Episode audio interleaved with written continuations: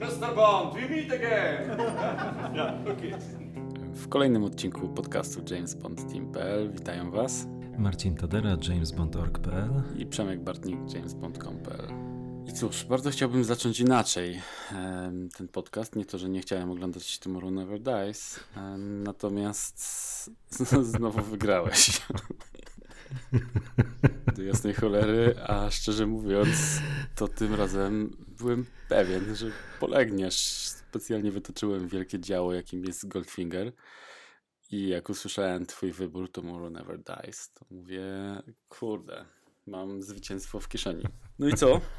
No i e, tak, jest to pewne zaskoczenie. Co prawda jutro nie umieraj nigdy w ankiecie na grupie james bond team kropka p l e, wygrało o włos, ale wygrało. Wygra. Tak więc wygrał film, który hmm, wyprzedzając fakty raczej e, to w takim powszechnym przekonaniu no, za czołówkę serii uz, uznawane nie jest. Wygrał z filmem, który jest absolutnym klasykiem i jest to ciekawe, to już drugi podcast z rzędu, w którym film z ery Seana Connery'ego przegrywa kosztem wcześniej Człowieka ze Złotym Pistoletem, a teraz drugiego filmu z Brosnanem.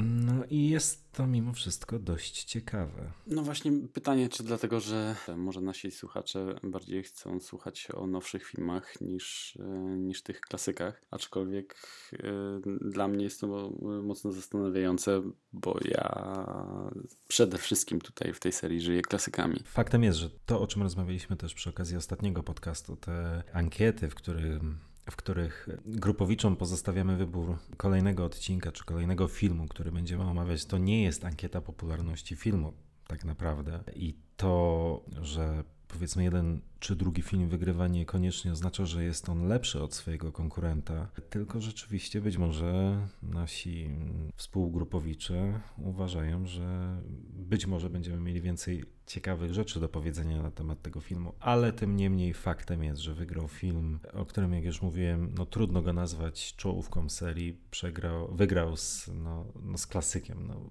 wytoczyłeś najcięższe możliwe działa. Szok to może za mocne słowo, ale, ale mimo wszystko jest to jakaś niespodzianka.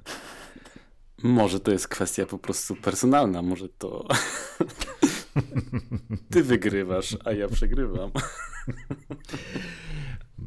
No, no, no nie będę się sprzeczał z tym. Dobrze, może zostawmy ten temat już na bok. Tomorrow Never Dies. Tomorrow Never Dies. I ja tylko chciałem na osłodę powiedzieć, że może nie ma tego złego, ponieważ będziemy dzisiaj piekli dwie pieczenie przy jednym ogniu. Z racji tego, że jutro nie umiera nigdy już niedługo, bo w grudniu, na początku grudnia obchodzić będzie dwudziestopięciolecie premiery. Tak więc w zasadzie można ten podcast też określić mianem rocznicowego. Mhm. To zdecydowanie przypomnijmy o tym w grudniu. No i co? dwadzieścia pięć lat. dwadzieścia pięć lat. Cofamy się do tysiąc dziewięćset dziewięćdziesiątego siódmego roku. I bardzo chętnie posłucham, e, jakie były twoje pierwsze wrażenia po wyjściu z kina. Mhm. No i powiem szczerze, że coś tam pamiętam e, z tego wyjścia do, do kina, ale zdecydowanie nie pamiętam go tak dobrze jak GoldenEye'a i Świat to za mało. Więc to też jest to, o czym mówiliśmy na chwilę przed rozpoczęciem nagrywania, że może na podsumowaniu kwestia tego, że właśnie jakoś mniej pamięta się ten film, będzie jedną z głównych rzeczy, które będziemy poruszać przy końcowej ocenie. Nie pamiętam za dobrze tej premiery. Pamiętam tylko tyle, że wyszedłem z niej zadowolony. Dostałem to, czego oczekiwałem. Kolejnego przyzwoitego Bonda, którym pewnie nie zachwycałem się tak jak GoldenEye'em. Natomiast byłem zadowolony i tak naprawdę przez te wszystkie lata m, zawsze uważałem go za film lepszy niż, dla mnie m, osobiście, lepszy niż Świat to za mało i Die Another Day. Zawsze seria w wykonaniu Pierce'a Brosnana, Brosnana była dla mnie, miała taką tendencję spadkową, ale najlepszy GoldenEye, później Tomorrow Never Dies, Świat to za mało i Die Another Day. I chyba nadal przy tym pozostanę, aczkolwiek to się pewnie jeszcze okaże pod koniec podcastu. Jak u ciebie? No ja tego filmu w kinie nie widziałem. To jeszcze nie był ten czas. Chociaż co ciekawe, akurat jego fabułę znałem dość dobrze, podchodzę, znaczy dość dobrze, no jeśli można tak powiedzieć. Znałem fabułę tego filmu, właśnie dzisiaj sobie przypomniałem o tym. Nie wiem, czy pamiętasz taką, taki magazyn Cinema, na pewno pamiętasz. No pewnie. W latach dziewięćdziesiątych to a propos tego, jak się podchodziło wówczas do spoilerów. Aha, może zacznijmy od tego, że może przypomnimy młodszym słuchaczom, że to są jeszcze te czasy, w których polskie premiery filmów zawsze w stosunku do reszty świata były opóźnione o dwa, może trzy miesiące. Tak więc zawsze te filmy u nas wychodziły z dość długim poślizgiem. I w Cinemie wtedy był zwyczaj, że jeden z filmów był... Kadry z tego filmu były na kilku stronach umieszczane i fabuła była streszczana. Tak więc do dzisiaj pamiętam, że miałem ten numer Cinemy poświęcony właśnie Tomorrow Never Dies i tam było w zasadzie każda scena ze stopklatką opisana tego filmu. Dzisiaj to się wydaje coś zupełnie, coś zupełnie abstrakcyjnego, no ale tak było w latach dziewięćdziesiątych. Tak więc pamiętam, że ten akurat numer miałem, że fabułę sobie wielokrotnie przeczytałem ze stron tej, tej, tej gazety. Natomiast sam film pierwszy raz obejrzałem, no oczywiście, no myślę, że w okolicach dwutysięcznego roku, czyli no z delikatnym poślizgiem, kiedy wsiąkłem w świat Jamesa Bonda. I myślę, że przez te wszystkie lata moje zdanie na temat tego filmu było, nie zmieniało się zasadniczo. Bardzo lubiłem pierwszą połowę i bardzo nie przepadałem za drugą częścią tego filmu. Z powodów, o których będziemy jeszcze z pewnością rozmawiać, tak więc ta opinia się nie zmieniała przez wszystkie lata mojej fascynacji serią. No i co? Przy ostatnim oglądaniu chyba znowu nieco łaskawszym wzrokiem spojrzałem na ten film. Znowu, mówię znowu, ponieważ bardzo często tak się dzieje, że jak przygotowujemy się do podcastów, nawet jeśli chcę sobie ponarzekać, a bardzo chciałem ponarzekać na ten film, to potem okazuje się, że może jednak nie jest tak źle. Może jednak przez te wszystkie lata nieco zbyt surowo film oceniałem. Tak więc nie, nie, absolutnie nie chcę powiedzieć, że nagle się zakochałem w Jutro nie umiera mi nigdy, to na pewno nie. Natomiast myślę, że jest kilka wad, które teraz mi nie przeszkadzały tak bardzo jak zazwyczaj. Mm-hmm. Ciekawe, bardzo chętnie posłucham o tym. Więc może tym samym zaczynajmy. Scena przedtytułowa czy Gun Barrel? Najpierw Gun Barrel. Nawet możemy jeszcze się cofnąć do momentu sprzed Gun Barrela, ponieważ warto zauważyć, że to jest ostatni film United Artists. I po raz ostatni logo United Artists, przynajmniej tak mi się bardzo mocno wydaje, że to jest ostatni film, w którym widzimy logo United Artists, które tak przecież przez tyle lat czy dekad wspierało tę serię. Tak więc no, z kronikarskiego obowiązku warto to odnotować. To prawda, a ja bardzo lubię to logo, lubiłem to logo. I to znaczy lubię cały czas tak naprawdę, więc... Tak, szczerze mówiąc nawet zapomniałem o tym fakcie, ale masz, masz sto procent racji. No i Gun Barrel. Gun Barrel, który ja uwielbiam. Kiedyś przy innej e, okazji na ten temat dyskutowaliśmy, pomijając przez chwilę jeszcze muzykę Davida Arnolda, nad którą też się pochylimy. Cokolwiek o Pierce'ie Brosnanie nie mówić jako odtwórcy roli Jamesa Bonda, ja zawsze będę zdania, że on ma najlepsze Gun Barrele. To znaczy on w Gun Barrelach spośród wszystkich aktorów jest najlepszy. Mhm. Znaczy jest to, o czym właśnie mówiliśmy, już nie pamiętam, czy to przy okazji Die Another Day, czy Świat to za mało, czy przy, przy jednym i drugim. Te Gun Barrele są bardzo dynamiczne. To jest yy, szybkie wejście, Pierce jest mocno pewny siebie, yy, tak, szybki strzał. Tak, tak.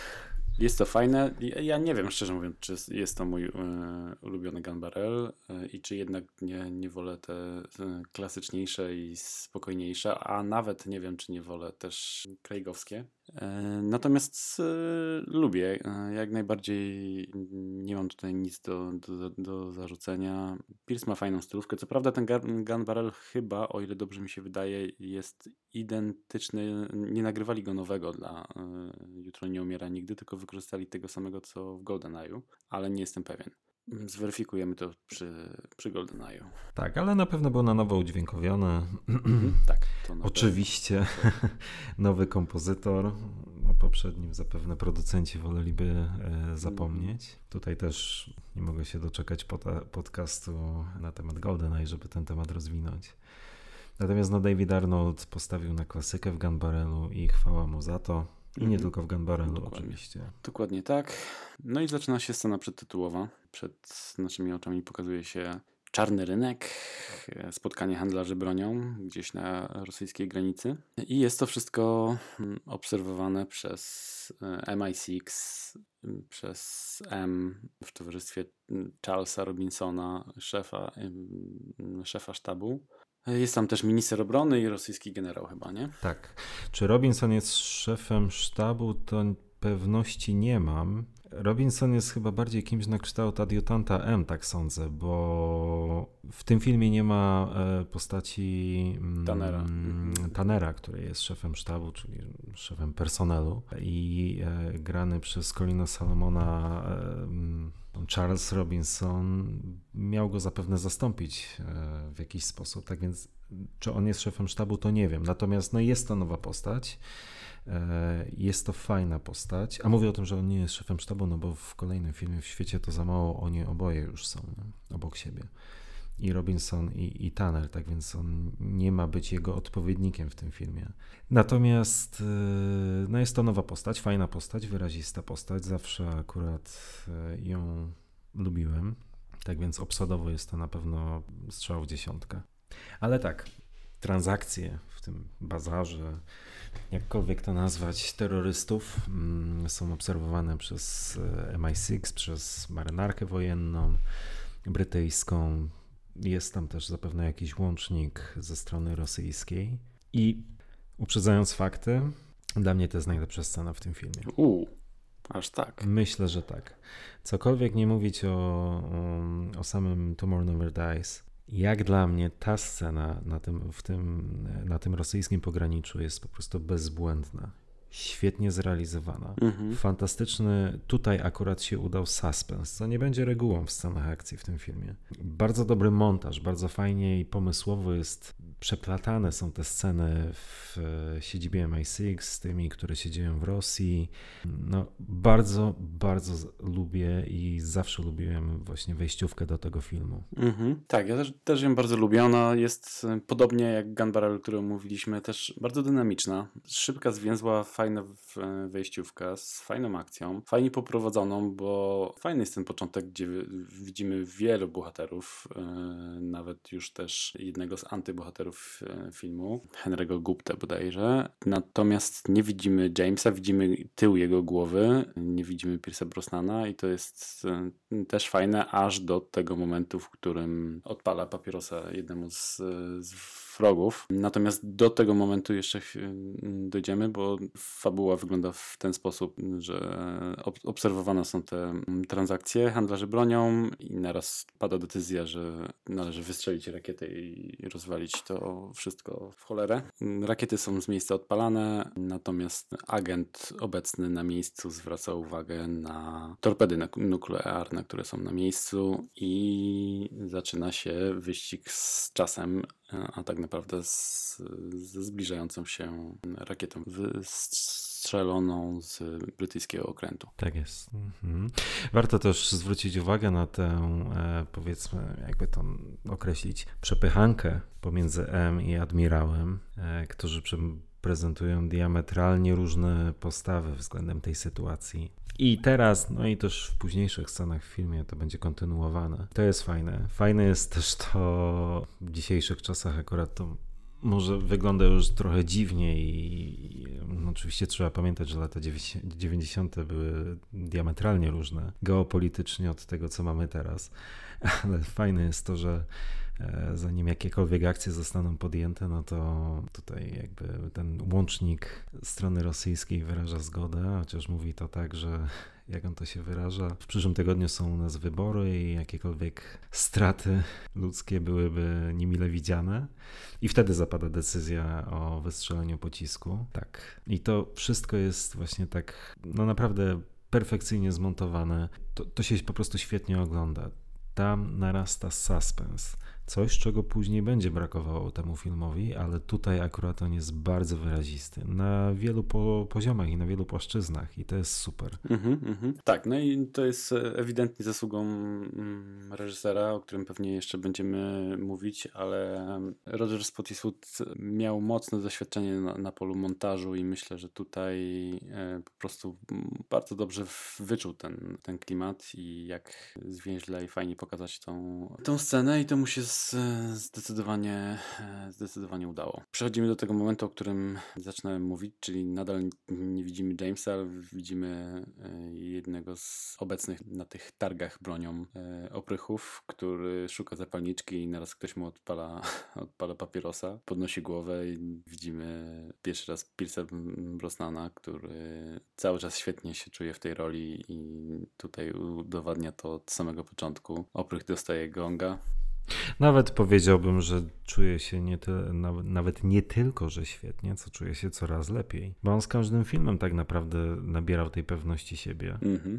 Jest już od razu na wejściu pierwszy gadżet, bo ta zapalniczka, którą odpala papierosa, okazuje się jakimś wybuchowym granatem, który zostaje rzucony w odpowiednie miejsce i zaczyna się akcja, więc tu domyślam się, że nie będziesz z tego zadowolony. Mm-hmm. Aczkolwiek czytałem o tym gdzieś ostatnio, że podobno ludzie po GoldenEye'u z, narzekali, że jest mało gadżetów i stąd Serio? W tym filmie jest ich więcej.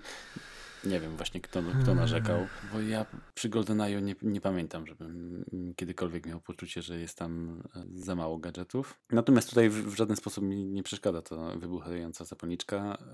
Jest to jakiś totalny standard dla szpiega klasy Jamesa Bonda i do tego, co nas przyzwyczaiły filmy, więc zupełnie nic do tego nie mam. No i zaczyna się mocna, mocna akcja. James sieje zniszczenie, początkowo karabinem, potem wskakuje do samolotu i sieje jeszcze większe zniszczenie miniganami z samolotu, rakietami z samolotu, więc naprawdę dynamiczna, fajna scena i znowu nadal jest utrzymane to napięcie, bo jest przeplatane tym montażem nadlatującej rakiety. Której nie można już zdetonować, ponieważ jest poza zasięgiem operatora na statku, bodajże H M S Chester? Tak jest, dokładnie tak. No, James toruje sobie drogę do, do wylotu samolotem najpierw yy, i tu też jest fajnie przeplatane montażem złowrogi, złowrogiego drugiego pilota, który już wiadomo, że będzie deptał po piętach Jamesowi i też jest świetnie dobrany ten aktor, bardzo jest widoczny w dwóch, trzech scenach, ale jest takim typowym bad guyem. Lubię tą postać. No i przenosimy się zaraz z lądu w powietrze. Tak, i sceny powietrzne w tym filmie robią wrażenie nawet dziś. I powiem szczerze, ja oglądając ten film, nie wiem, tydzień, dwa tygodnie temu, kiedy się przygotowywałem do tego podcastu, byłem autentycznie zachwycony jakością mhm. tych scen. Dokładnie. I to mówimy po obejrzeniu Top Guna dwójki. Top Gun sprzed paru miesięcy. Tak, ale naprawdę tutaj za, za te sceny y, powietrzne to naprawdę należy się szacunek, bo czuć w nich autentyczność. No, oczywiście do pewnego stopnia, ale mimo wszystko czuć w nich autentyczność i takie rzeczy zawsze się bronią i jak widać po, nawet po, po ćwierć wieku ogląda się z, mhm. z przyjemnością, tak więc super. Dokładnie, a co ciekawe, tym bardziej, że tu jest taki mały miks zarówno realnych scen powietrznych, jak i gdzieniegdzie C G I, a nawet tak prymitywnych rzeczy, jak namalowanych obrazów gór, na, na tle których ścigają się samoloty, czy jest tam mm, ten wybuch chyba. O tym mówił właśnie w, w komentarzu na Blu-rayu Spottiswoode, a to jest wręcz niezauważalne. Ja bym, gdybym nie obejrzał tego komentarza, to tam jest na, na tyle dobrze i szybko zrealizowany ten montaż, że nie widzisz tego, że tam są jakieś sceny na tle obrazu. Nie, nie, absolutnie nie. A rzeczywiście akurat ze względów, o których myślę, że wspomnę w podsumowaniu, starałem się zwracać na takie rzeczy uwagę. Nie, ta, ta scena technicznie broni się do dziś, to na pewno. Mm-hmm, mm-hmm. No i tak naprawdę też ja bardzo lubię, bardzo lubię ten komiczne zakończenie tej sceny. W sensie to nie jest tak, że James jest tylko ścigany przez drugiego pilota w drugim samolocie, ale jeszcze jednocześnie walczy z drugim pilotem, nawigatorem. Ten drugi gość w kabinie, którego zaczyna dusić, więc James tak naprawdę lata tym samolotem za pomocą kolan, przesuwając drążek, co też jest dosyć śmieszne.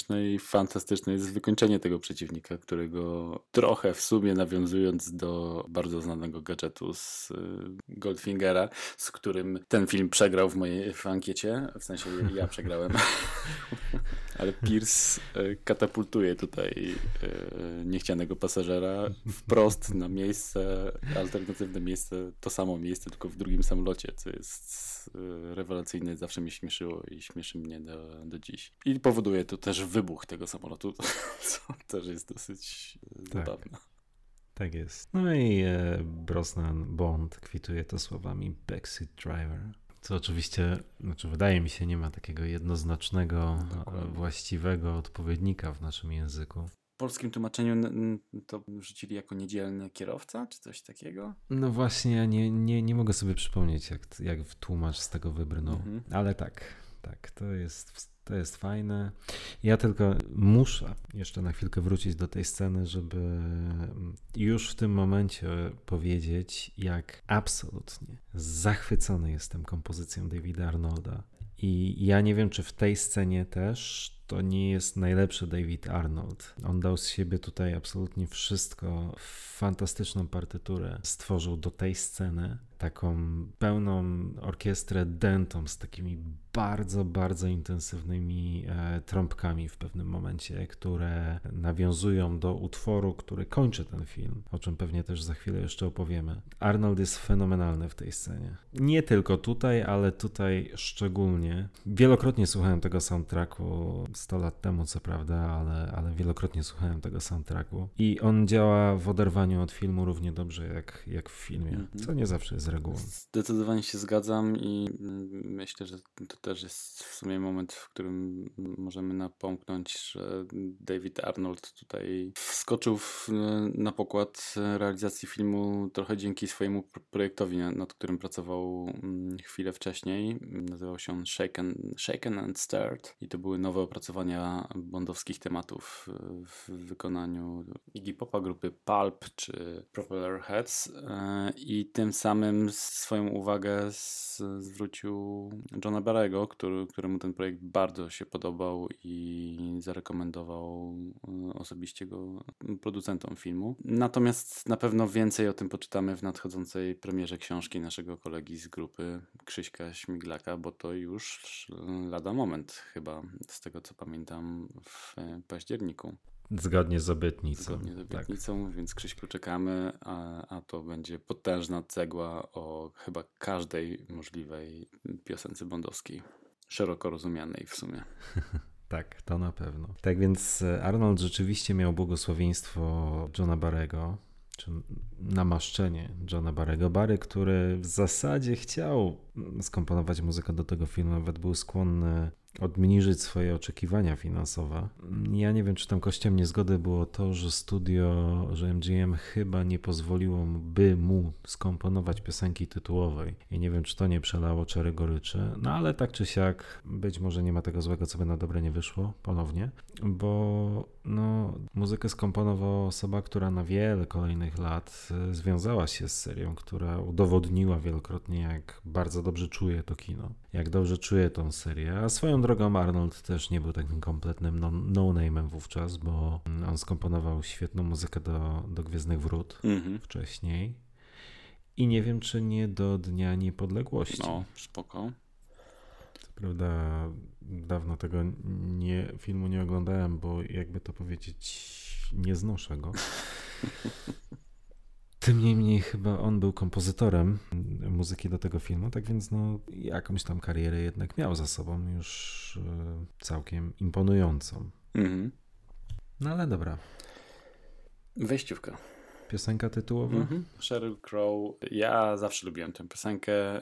Nigdy nie wymieniłbym ją w jakichś czołowych miejscach mojej top listy bondowych utworów. Natomiast mm-hmm. bardzo lubię jej głos. Lubiłem już wtedy. Ona była dosyć popularną piosenkarką w tamtych czasach i typowa bondowska piosenka, którą po prostu lubię. No, nie pozostaje mi nic innego, jak się podpisać pod tym, co podpi- powiedziałeś przed chwilą. Tak, lubię, lubiłem, doceniam, nie uwielbiam i absolutnie nie jest to top serii. Też rozumiem pewien sceptycyzm, bo nie wszyscy zapewne za tą piosenką przepadają. Tutaj no, trzeba oddać, że Sheryl Crow ma bardzo charakterystyczną barwę głosu i sposób śpiewania, który no, znów nie do końca wpisuje się w to, z czym tą serię z reguły kojarzymy. Dla niektórych to był problem, podobnie jak teraz w przypadku Billie Eilish, chociażby, żeby daleko nie szukać. Natomiast piosenka dobra, piosenka, która chyba zresztą doczekała się jej nominacji do Grammy i nominacji do Złotego Globa. W obu przypadkach przegrała z My Heart Will Go On do Titanica, ale nie przeszła tak zupełnie niezauważona, chociaż gdybym to ja dokonywał wyboru, to zdecydowanie bardziej mimo wszystko podoba mi się piosenka Surrender, która kończy ten film, a która jest kompozycją Davida Arnolda. Zupełnie inny styl, taki bardziej klasyczny, bondowski, ale przepiękna linia melodyczna. To bardzo fajnie, że ta piosenka w ogóle się znalazła w filmie i że wybrzmiała na napisach tak. końcowych, bo to jest drugi naprawdę solidny i dobry utwór. Gdyby była tutaj na miejscu podczas napisów początkowych, to też bym pewnie nie narzekał, natomiast ja chyba jednak mimo wszystko jestem większym fanem Sheryl Crow, ale w stu procentach się z tobą zgadzam i też bardzo lubię tamtą piosenkę i gdyby tutaj była, pewnie też bym nie umiejscowił ją gdzieś ani na początku, ani na końcu listy, natomiast to są dwa solidne tak. kawałki. Mm-hmm, mm-hmm. No ale o samej czołówce jeszcze yy, Kleinman. Kleinman, jego drugi występ na tyle się spodobał w GoldenEye'u, że producenci dali mu szansę w kolejnym filmie i cóż, ja nie mam nic do tej wejściówki. Jest pasująca do filmu moim zdaniem. Bardzo. Pasująca do muzyki, zmysłowa, te rentgenowe, mikrochipowe, świetnie technologiczne intro. To jest... Tak. Coś, co mi się podoba i podobało mi się na początku, podoba mi się teraz. Później może trochę zbyt bardzo uwidocznione są te chipowe kobiety, czy jak to nazwać. Natomiast ogólnie nie mam za dużo do zarzucenia tej wyjściówce i podoba mi się. Tak, ja też. Bardzo wyrazista, bardzo dobra gra kontrastem. Tak więc tak, świetna, naprawdę fajna. Mhm, mhm. I tempo, tu też widać, że Kleinman jakby bardzo dobrze dostosowywał tempo wejściówki do muzyki, co też mi się bardzo podoba. Mm-hmm. Tak. Więc jak najbardziej na, na plus. Wspomniałeś o Titanicu, to tutaj też warto nadmienić, że do realizacji Titanica tak samo uciekł Peter Lamont i dlatego brakuje go w, w tym filmie. Wtedy A. wszyscy rzucali się na Titanica, bo tak jak wymieniałeś nagrody, które przypadły Sheryl Crow, tak samo Peter Lamont, jeżeli chodzi o scenografię, liczył, liczył tutaj zapewne na najwyższe nagrody, które zresztą dostał bardzo zasłużenie, więc yy, nie mam mu za złe, że na chwilę zdradził serię. No ja myślę, że Cameron, roztaczając przed twórcami yy, wizję filmu za dwieście milionów dolarów wówczas i yy, w zasadzie no to szaleństwo, co wtedy chciał zrobić, budując replikę Titanica, oczywiście w skali, ale mimo wszystko, no to myślę, że, że, że jemu się raczej nie odmawiało wówczas. No, ktoś byłby naprawdę szalony. Z całym szacunkiem dla bondowskiej serii, ale myślę, że ktoś musiałby być naprawdę szalony, żeby odmówić udziału w tym projekcie. Tak, to był projekt jakby z góry skazany na sukces, więc każdy chciał mm-hmm. się tam znaleźć tak. i, i być jego częścią, dołożyć tak. cegiełkę. No jest to stu procentach zrozumiałe jak najbardziej. Tak jest. No warto odnotowania w czołówce jest jeszcze to, że to jest pierwszy film, gdzie już nie ma nazwiska Alberta Broccoliego wymienionego wśród producentów, no przepraszam, technicznie rzecz biorąc drugi e, po Thunderball, ale, ale wiadomo do czego zmierzam. Tak więc jest to pierwszy film wyprodukowany po śmierci Alberta Broccoliego, człowieka, bez którego tej seria, ta seria nigdy by nie powstała, rzecz jasna, no i producentami zostali jego córka Barbara i pasierb Michael. I tak jest też jeszcze po dzień dzisiejszy, dwadzieścia pięć lat później. Dokładnie. Aż mnie korci, żeby pociągnąć ten temat, ale myślę, że to by znacząco przedłużyło ten podcast, więc zostawimy to na inną okazję. Let's. Yep. E, no dobrze, czy kogoś jeszcze mamy do omówienia z e, wejściówki? Myślę, że chyba przede wszystkim m, reżyser, czy o kimś jeszcze chcemy pogadać? Bo o obsadzie pewnie będziemy rozmawiać w trakcie, nie? No to chyba możemy się e, tak chronologicznie, jak napisy się pojawiają, no to myślę, że możemy jeszcze się zatrzymać przy e, Bruce'ie Feirsteinie, mm-hmm. czyli scenarzyście tego filmu. Bo to też jest, myślę, coś, o czym warto wspomnieć, to to, e, albo może inaczej. Oceniając ten film, musimy pamiętać o tym, w jak absolutnie zwariowanych warunkach ten film powstawał. To się, mówiąc kolokwialnie, w głowie nie mieści, że film o takim budżecie mógł powstawać w zasadzie tak... no nie wiem, był improwizowany w wielu wręcz elementach i scenariusz był jednym właściwie chyba z, no, takim sztandarowym przykładem tego, jak ten film powstawał. Mm-hmm. Na wariackich papierach. Na wariackich tak naprawdę, papierach, to... wręcz na kolanie. Eee, mm-hmm. Coś niesamowitego. Jak słuchałem tej historii, czy czytałem o niej, to, to aż mi się w głowie nie mieściło. No oczywiście, jak to w bondowskiej serii, najpierw niekończące się debaty, ponieważ może też zacznijmy od tego, że pierwotną, pierwotnie scenariusz miał napisać Robert Westlake, czyli taki poczytny amerykański autor thrillerów. On był już zaangażowany w ten projekt jeszcze zanim GoldenEye ujrzało światło dzienne. No ale koniec końców nie porozum... znaczy inaczej, napisał kilka draftów scenariusza, ale żaden nie dostał zielonego światła. Potem zaangażowano e, Feirsteina, który tak samo jak, jak Westlake wpadł na pomysł, żeby akcję filmu powiązać z zwrotem Hongkongu Chinom, co miało nastąpić bodajże pierwszego lipca dziewięćdziesiątego siódmego roku. Co ciekawe, oba scenariusze, czyli ten Westlake'a i ten Feirsteina, kręciły się wokół tego samego motywu, ale oboje się zarzekają, czy Feirstein się zarzeka, że to były jakby niezależne od siebie pomysły. No po prostu mm-hmm. faktycznie świat wówczas żył tym wydarzeniem.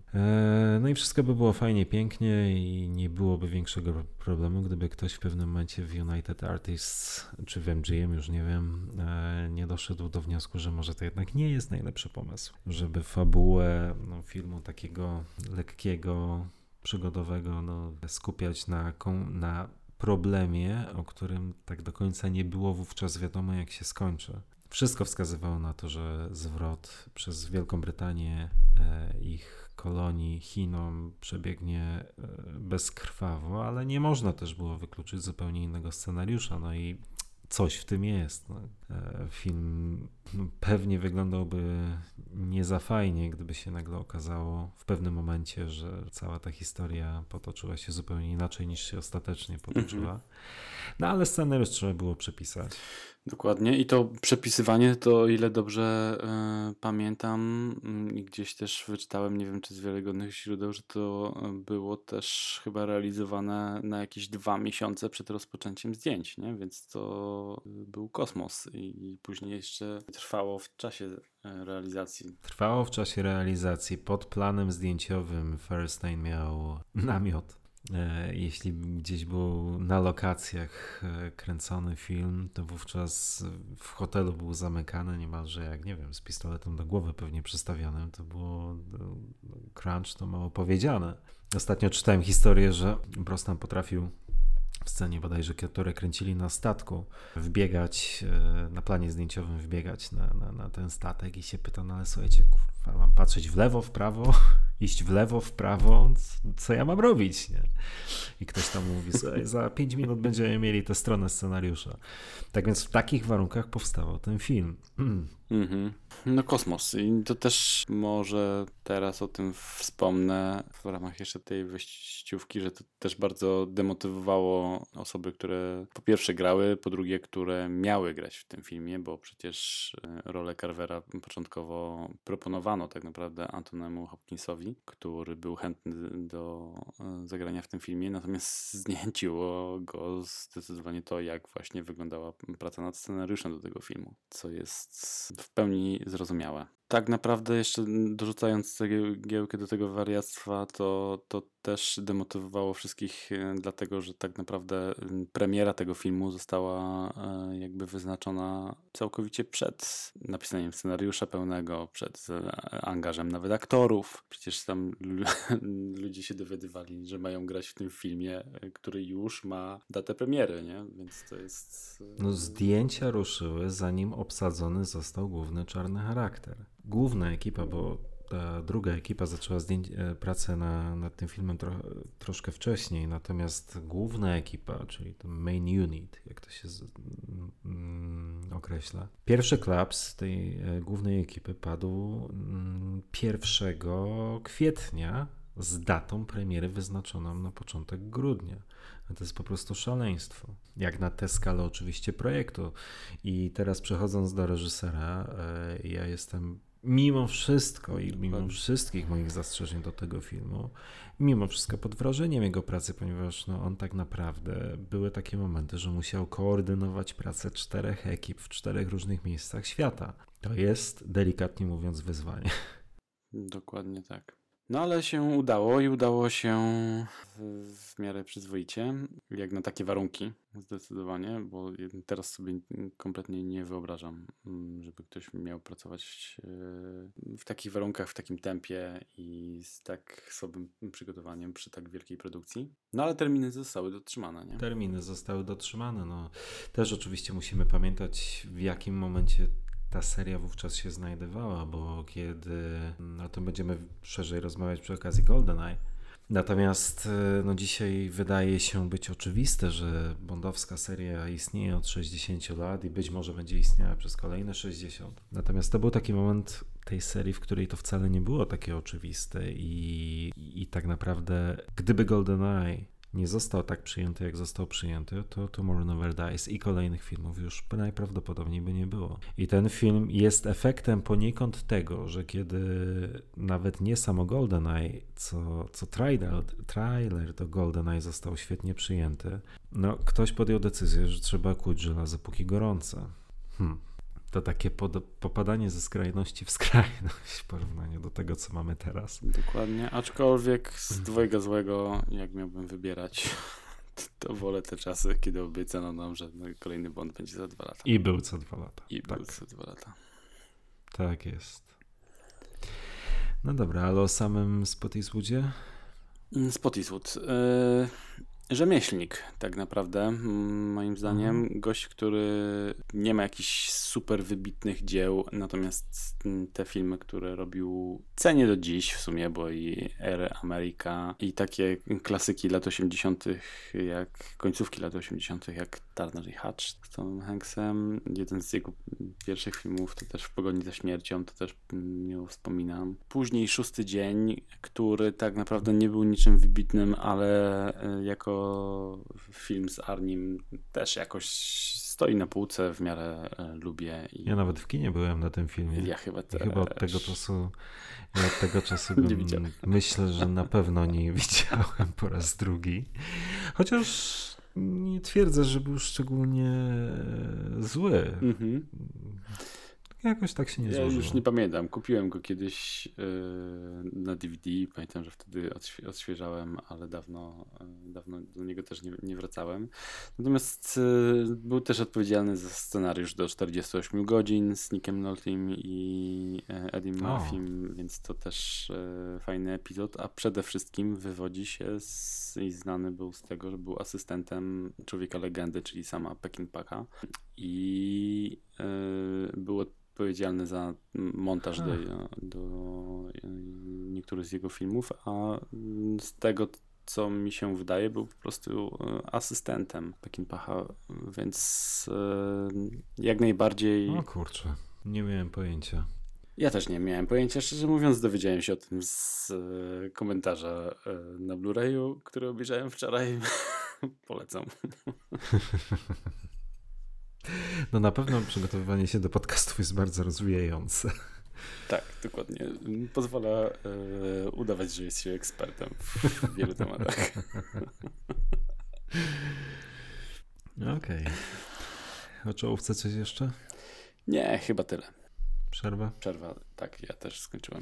Ja tak tylko chciałem powiedzieć, że... Wiem. Pamiętasz, jak mówiłem, że pójdzie nam szybko, bo mam trzy strony zapisane? Dobrze, czyli jedziemy dalej. Brytyjski okręt Devonshire, wody terytorialne Chin i załoga okrętu myśli, że są na międzynarodowych wodach. Jest to zasługą małego czerwonego pudełka, o którym nie wspomnieliśmy, które już widać w scenie początkowej, gdy Gupta kupuje je na, na targu. W prologu filmu. Dokładnie.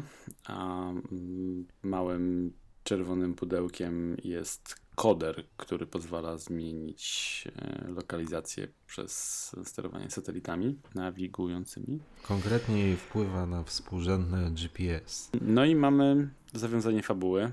Dwa migi, które tutaj akurat widać, że są komputerowo nałożone, mm-hmm. przelatują obok i wytwarza się jakieś nieporozumienie i pewnego rodzaju konflikt sterowany przez bad guyów tego filmu. To jest kolejna scena, którą ja bardzo lubię. Również ze względu na muzykę, również ze względu na bardzo fajny montaż. Umiejętnie stopniowany suspens w tej scenie, ponieważ no tutaj jakby obie strony i mi się wydaje, że mają rację. A koniec końców i tak wkracza do akcji trzecia strona, która no już inicjuje coś, co może się zakończyć absolutnie tragicznie, bo to ludzie Carvera najpierw zestrzeliwują miga, a potem jakby to określić... rozpruwają Devonshire, doprowadzają do jego zatonięcia za pomocą takiej wymyślnej e, torpedy, pocisku, urządzenia.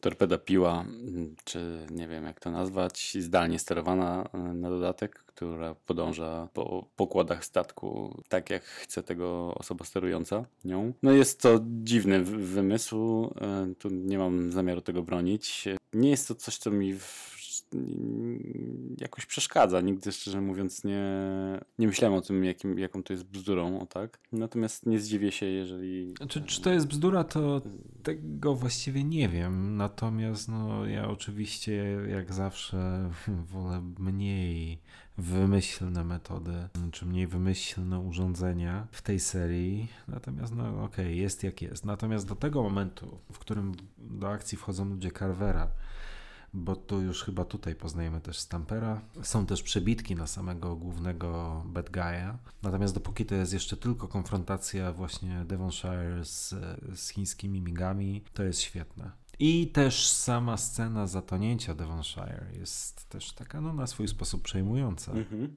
Dokładnie. Ja jeszcze tylko wrócę do tego montażu, o którym powiedziałeś i tego, jak jest realizowana ta scena. To jest dalej kunszt reżysera, jak, myśl, jak sądzę. Ciekawe jest to też, że w tej scenie nie zatrudnili statystów, tylko, to znaczy inaczej. Statystami byli tak naprawdę, naprawdę prawdziwi marynarze, dlatego oh. to też wygląda i brzmi w miarę sensownie, więc to, to jest fajne. A ciekawostką, jeżeli ktoś nie wie, jest to, że wśród nielicznych początkujących aktorów, którzy się znaleźli na, na tym statku, jest tam w jednej malutkiej scenie Gerald Butler, który jest niesamowicie młody, strasznie śmiesznie to, to wygląda i tam krzyczy, że zalewane są pokłady w statku i ma dosłownie jakieś, nie wiem, pięć słów do wypowiedzenia, ale zawsze na to zwracam uwagę i, i krzyczę jest, jest.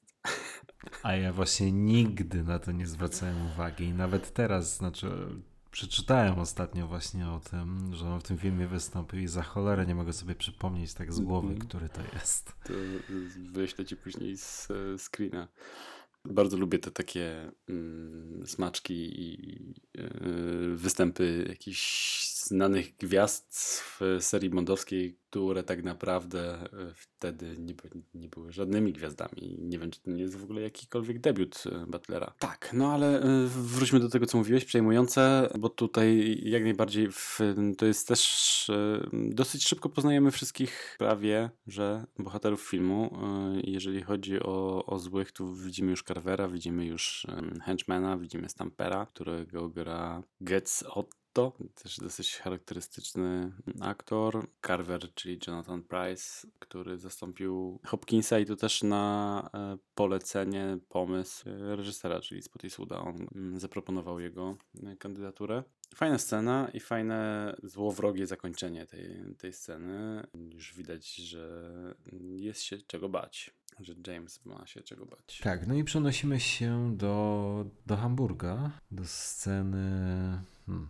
Jakby to określić, kolegium redakcyjnego Carver Media Group, gdzie Carver, którego już teraz widzimy w całej okazałości, omawia z szefami, myślę, poszczególnych redakcji tematy na, na nadchodzący, nie wiem, dzień. No, no i w tym momencie przynajmniej udaje przed nimi oczywiście, że, że jest dla niego szokiem wiadomość, którą dostaje o zatonięciu Devonshire, co oczywiście może mieć bardzo poważne kom- reperkusje. No i nakazuje swoim pracownikom skupienie się na tym, sfokusowanie. Jak on to ładnie określa, chce, chce książki, filmy, radio, być w eterze dwadzieścia cztery godziny na dobę. Dokładnie. Warto wspomnieć tutaj o tej jego ekipie na telewizorach. To jest cameo Michaela G. Wilsona, które jest nie do przeoczenia tym razem. Więc to jest jedna z osób pojawiających się na tych wielkich telewizorach. Ale oprócz tego, i to też wyczytałem już w książce Michała Grześka, nie wiem, które to dokładnie osoby, ale jest tam chyba ówczesny narzeczony Michelle Yeoh, a także chyba ówczesnego narzeczonego Teri Hatcher. Więc tam gdzieś są poukrywani na tych monitorach. Nie wiem, który, który jest który. Następnym razem lepiej się temu przyjrzę albo gdzieś doczytam po, po naszym nagraniu. No tu też pada to takie kultowe stwierdzenie Carvera, czyli there is no news like bad news. Dokładnie. Co zwykle tłumaczę jako dobra wiadomość, to zła wiadomość. No i nie wiem, czy to jest dobry moment, żeby porozmawiać na temat Carvera, na temat jego mm-hmm. planu, na temat samej koncepcji na, na czarny charakter. Myślę, że tak. Bo to jest w sumie dość ciekawe. Dobra, ja już jakby uprzedzając fakty, yy, podobnie jak większość elementów tego filmu, także główny czarny charakter w moim prywatnym rankingu raczej w panteonie się nie zapisze. Ale jakoś zawsze miałem słabość do, i do Carvera, i do pomysłu na tę postać, i też do Jonathana Pryce'a. W tym filmie uważam, że pff, zważając na okoliczności, wykonał całkiem niezłą robotę.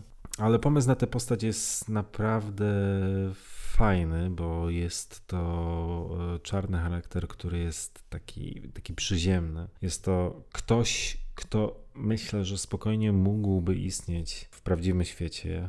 Zresztą pewnie co bardziej złośliwi twierdzą, że takie persona istniały, bo, bo on był inspirowany, czy jego postać była inspirowana magnatami medialnymi. Ale dotyka, film dotyka dość, nawet bardzo istotnego problemu wówczas, istotnego problemu dziś, czyli władzy mediów, czwartej władzy, ich misji, ich istoty, wagi. Ten film ogląda się, no oczywiście określenie go mianem proroczego jest sporą przesadą, ale, ale no dotyka naprawdę ważnego problemu, a mimo to, albo być może właśnie dlatego, że jest to taka trochę proza życia, myślę, że jest przez to nieco niedoceniane. Zgadzam się, a ja, ja, ja szczerze mówiąc, podobnie tak jak ty, nie wymieniłbym Carvera wśród moich ulubionych bad guyów, natomiast to jest ciekawa postać, to jest, tak jak powiedziałeś, przyziemny i taki realny pomysł na bohatera. To nie jest gość, który nie wiadomo co chce osiągnąć, tylko strzelam, że tak naprawdę wiele osób jest w stanie zrobić podobne rzeczy, żeby sterować mediami, czy wywoływać jakieś sensacje i tak dalej. I tak, jak najbardziej on jest, chyba od początku tak naprawdę Feirstein sugerował się takim wtedy znanym magnatem prasowym, którym był Robert Maxwell.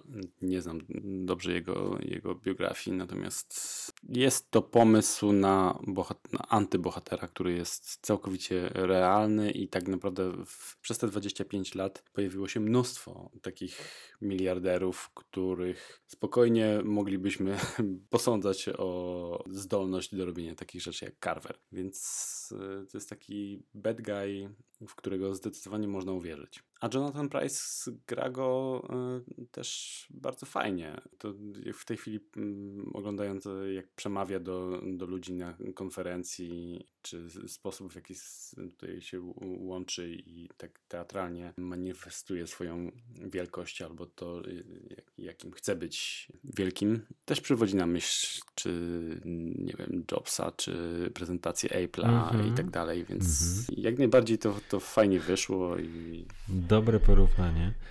Wyczuwa się w nim pasję, mhm. jeśli można to tak określić. Tak, zgadzam się. Tak, tak, jak najbardziej. Tak. Plus dodatkowo ma e, super skilla, czyli nieprawdopodobne szybkie pisanie jedną ręką na, e, na klawiaturze. Zostając informatykiem, zawsze marzyłem o tym, żeby pisać tak jak e, Carver. Jeszcze nie. No ale Carver jest od ciebie znacznie starszy, więc daj sobie czas. Co prawda pewnie zaczynał na maszynie do pisania, ale, ale tak, no to, to jest urocze na swój sposób, bo pewnie w tamtych czasach e, znajomość komputerów to pewnie nie było coś, o co można podejrzewać czy reżysera, czy, czy samego Jonathana Pryce'a. Pamiętajcie, że mówimy o roku dziewięćdziesiątym siódmym. To naprawdę były nieco inne czasy. No ale fajna, bezprzewodowa ta klawiatura, nie? Bluetooth. Na długo przed jego powstaniem. I jestem przekonany, że istnieje gdzieś taka osoba, która tak szybko zapieprza na klawiaturę jedną ręką jak Carver. Ale robi to rzeczywiście teatralnie, dobrze to ująłeś, tak więc wybaczamy. Wybaczamy, chociaż chyba dzisiaj to śmieszy bardziej niż... Nie, może śmieszy to złe słowo. Wywołuje uśmiech bardziej niż kiedyś. Kiedyś kompletnie na to nie zwracałem uwagi i wydawało mi się to takie... takie naturalne, natomiast teraz każdym razem rzeczywiście takie jest.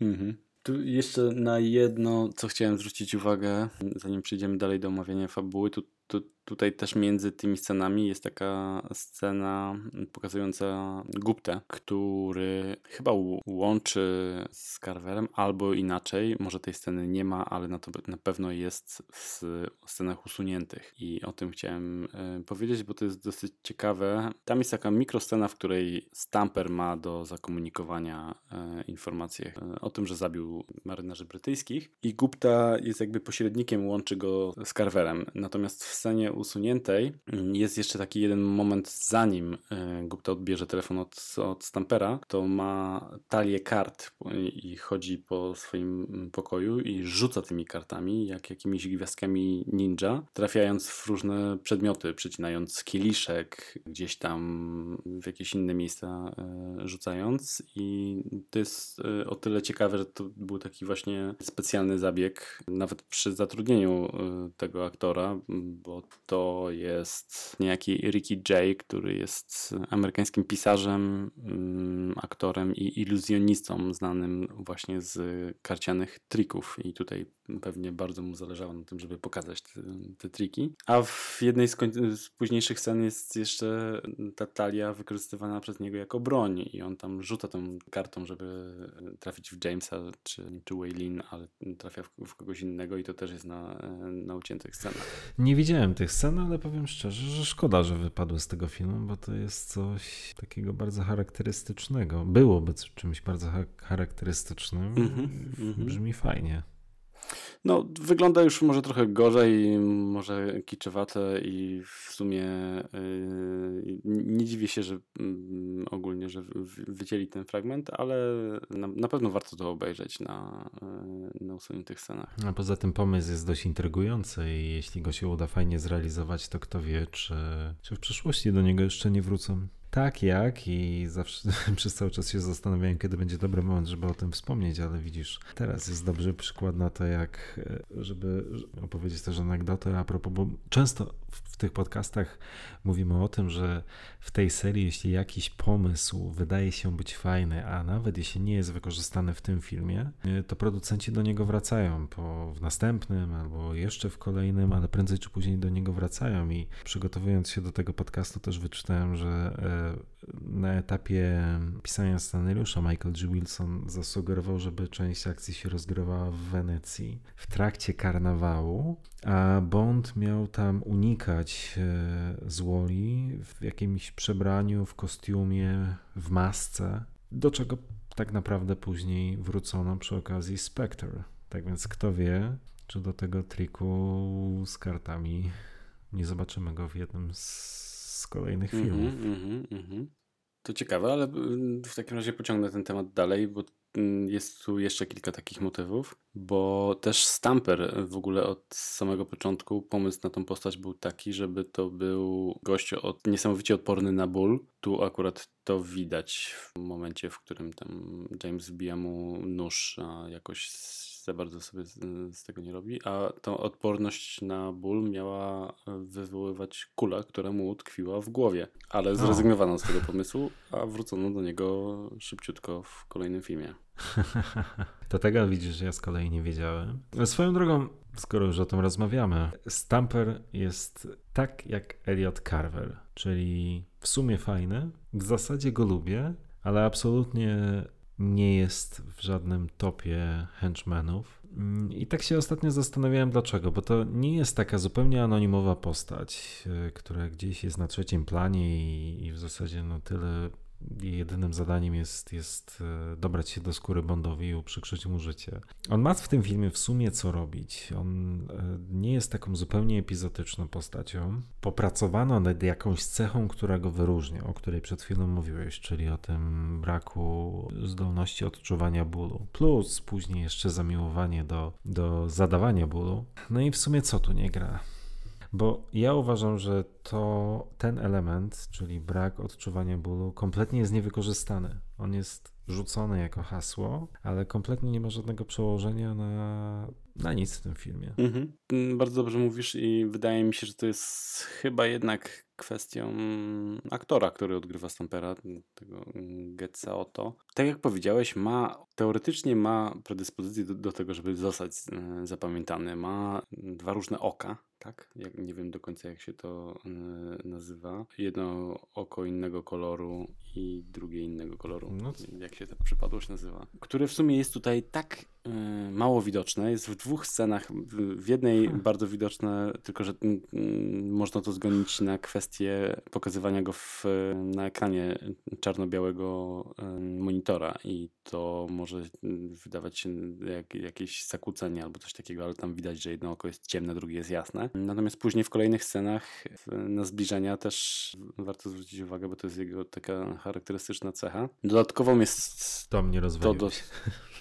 To do... Zrzućmy to na karb mojego daltonizmu. Kolor włosów podobno sam przefarbował sobie na chwilę przed wejściem na, na przesłuchanie do tej roli, bo sugerował się Redem Grantem i szybko się przefarbował na, na blond. No i ma wszystko to, co mogłoby zrobić z niego charakterystycznego henchmana, natomiast faktycznie jest to w miarę zaprzepaszczona rola i niewiele więcej warta niż choćby Primo z No Time to Die. Być może faktycznie trochę za bardzo się starał upodobnić do Red Granta, bo zamiast wybić się na jakąś, na jakąś wyjątkowość, no to w zasadzie faktycznie patrząc na niego ma się wrażenie, że to jest odkurzony, odświeżony Red Grant, ale już nie w takim trochę przesadnym chyba w tym było. To, to prawda. A druga sprawa, że rzeczywiście ten brak odczuwania bólu znacznie, znacznie lepiej, bo w zupełnie inny sposób powtórzył powtórzono później u, u Renarda w Świecie to za mało, gdzie rzeczywiście ten brak odczuwania bólu miał znaczenie i dla tej postaci, i dla fabuły, chociaż w bardzo nieoczywisty sposób, o czym rozmawialiśmy przy okazji podcastu, gdzie miało to przełożenie na jego relacje, również relacje seksualne z, z Elektrą. To było coś z, no, faktycznie zapadającego w pamięć i takiego zupełnie nieoczywistego. No tutaj tego nie ma, poza tą chyba jedną sceną, w której Bond wbija mu jakieś, nie wiem, czy to były nożyce, czy nóż, nożyk, coś takiego, coś ostrego wbija mu w ciało, on właściwie nie reaguje na to. No to ten brak odczuwania bólu nie ma tak naprawdę większego znaczenia i pozostają w warstwie deklaratywnej. A szkoda. Dokładnie, ale z drugiej strony dobrze, że dopracowano ten pomysł, bo zatrudniono o wiele lepszego aktora w kolejnej części, żeby to pokazać i tak jak powiedziałeś, wykorzystano to o wiele lepiej. No dobra, ale jedźmy dalej. Tak, zdecydowanie.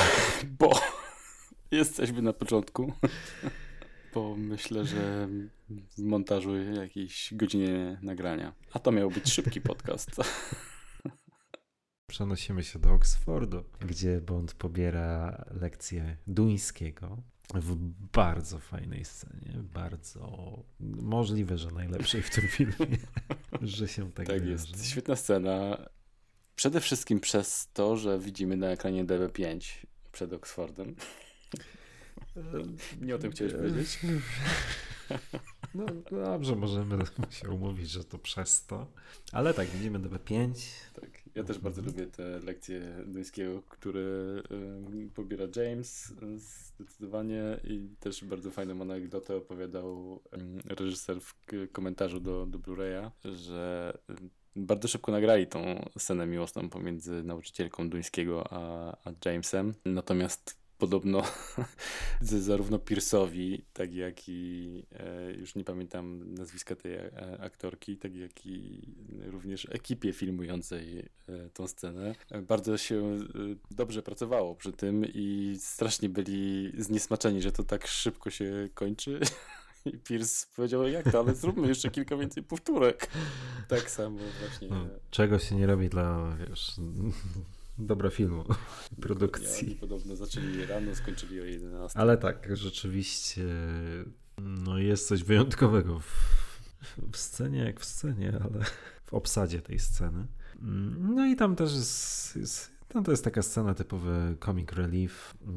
Naturalnie Bond musi odebrać telefon z firmy, twierdząc, że nie mają oni, mając na myśli swoich przełożonych, nie w swoim słowniku. No i okej, okay, przenosimy się do centrum dowodzenia, gdzie Bond wcina się w kolejną dyskusję i wymianę zdań pomiędzy M a admirałem. Bond przychodzi z gazetą Tomorrow. Rzuca gazetę Tomorrow, gdzie jest mowa o tym, że są zamordowani marynarze. No i oczywiście tutaj admirał chce pełnych reperkusji wojskowych, M chce działać ostrożniej, dać sobie czas na, na, na, na, na dochodzenie, no i ten bodajże minister obrony próbuje znaleźć złoty środek i daje M, czy M I sześć, daje czterdzieści osiem godzin na zbadanie sprawy. I wtedy akcja przenosi się do Rollsa, którym odwozi M, Moneypenny i Robinson odwożą Bonda na, na lotnisko i taki przyspieszony briefing mu robią. Mhm. To też jest ciekawą w sumie alternatywą dla typowego briefingu, który zazwyczaj dzieje się w biurze M. Tutaj dzieje się to w limuzynie. Ta scena jest bardzo skrócona względem tego, co zostało z niej wycięte, bo ten briefing jest o wiele dłuższy i można go całego obejrzeć w uciętych scenach. I to jest o tyle istotne, że po pierwsze jest tam o wiele większa biografia Carvera, która też w pewien sposób mogłaby się przydać i bardziej przybliża jego, jego postać. Z drugiej strony takiemu Safinowi zdecydowanie bardziej tego brakuje. Natomiast tutaj mimo tego, że to zostało wycięte, to i tak nie tracimy zbyt wiele z oceny Carvera, bo on nadal jest w pewien sposób, wiemy kim jest, wiemy do czego jest zdolny, jest to wszystko możliwe do wyczytania i z wcześniejszych i z późniejszych scen, więc okej, okay, w pewien sposób jestem w stanie zrozumieć skrócenie tej sceny, natomiast co jest ciekawsze, Skrócenie tej sceny było spowodowane tak naprawdę nie tym, że ono jest za długie, tylko że zbyt wiele pokazywano tam alkoholu w tej scenie, bo podczas tej przejażdżki Rollsem przez Londyn, który też jest ciekawy, zazwyczaj takie sceny kręcą, kręcą w studio, a tutaj faktycznie zamknęli ulicę Londynu i ten Rolls dosyć szybko za, zasuwał przez Londyn, a oni nagrywali te sceny w aucie. Tak. I na dodatek, na dodatek każdy z tych bohaterów, Robinson, M i Bond, trzymają szklanki z bourbonem, próbują je pić, natomiast ten samochód tak zapieprza, że nie są w stanie. I James tam za dwa razy próbuje się napić, ale tak trzęsie, że nie, nie jest w stanie pociągnąć nawet łyka i na samym końcu po tym żarcie, który, w którym wymienia się z, z Money Penny, jeszcze odwraca się do M i z tą szklanką tak mówi: bardzo płynna jazda, M. I co jest też dosyć, dosyć fajne, i Spottiswoode bardzo e, lubił tą scenę i w komentarzu e, opowiada o tym, że był wręcz wściekły za, za to, że kazali to usunąć, natomiast na pokazach, na pierwszych pokazach jakieś osoby, nie wiem, de- decydujące ze, ze studia stwierdziły, że jak to kto pije w pracy i to jeszcze w samochodzie i dlaczego to tak jest uwydatniane i że trzeba to wyciąć. Szkoda. Zdecydowanie szkoda, to powinien być standard. Dokładnie, zdrowie. Zdrówka.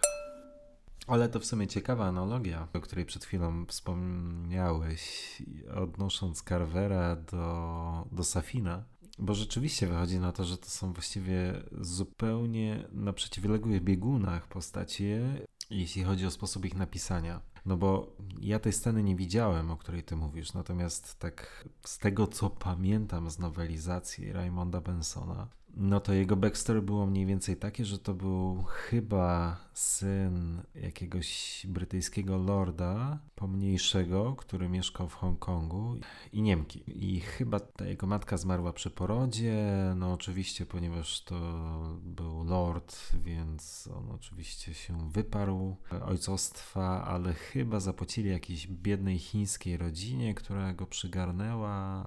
On w pewnym momencie bodajże zaczął pracę dla swojego ojca i ostatecznie w tragicznych okolicznościach, który zginął. Ojciec był magnatem prasowym i w ten oto sposób Carver przejął jego majątek i interes. I mówię o tym dlatego, że to jest właściwie zupełne przeciwieństwo Safina, bo rzeczywiście nie dostajemy w, przynajmniej w tej scenie backstory e, Carvera, ale poznajemy go na tyle dobrze przez jego działania, że pomimo tego, że nie znamy jego historii, no to wiemy, kim jest i wiemy, czego chce i jak zamierza to osiągnąć. I tego backstory w zasadzie mi nigdy jakoś szczególnie nie brakowało w tym filmie. Podczas gdy z Safinem jest odwrotnie, czyli dość dużo wiemy o tej postaci, o tym, kim jest, skąd pochodzi i tak dalej, i tak dalej. Natomiast no, umyka nam gdzieś to, co jest, to, co jest ważniejsze, czyli, czyli to, do czego zmierza tak naprawdę, do czego zmierza, co go motywuje i co go napędza. Tak więc no, z dwojga złego, no chyba jednak stawiamy na Carvera. Dokładnie tak.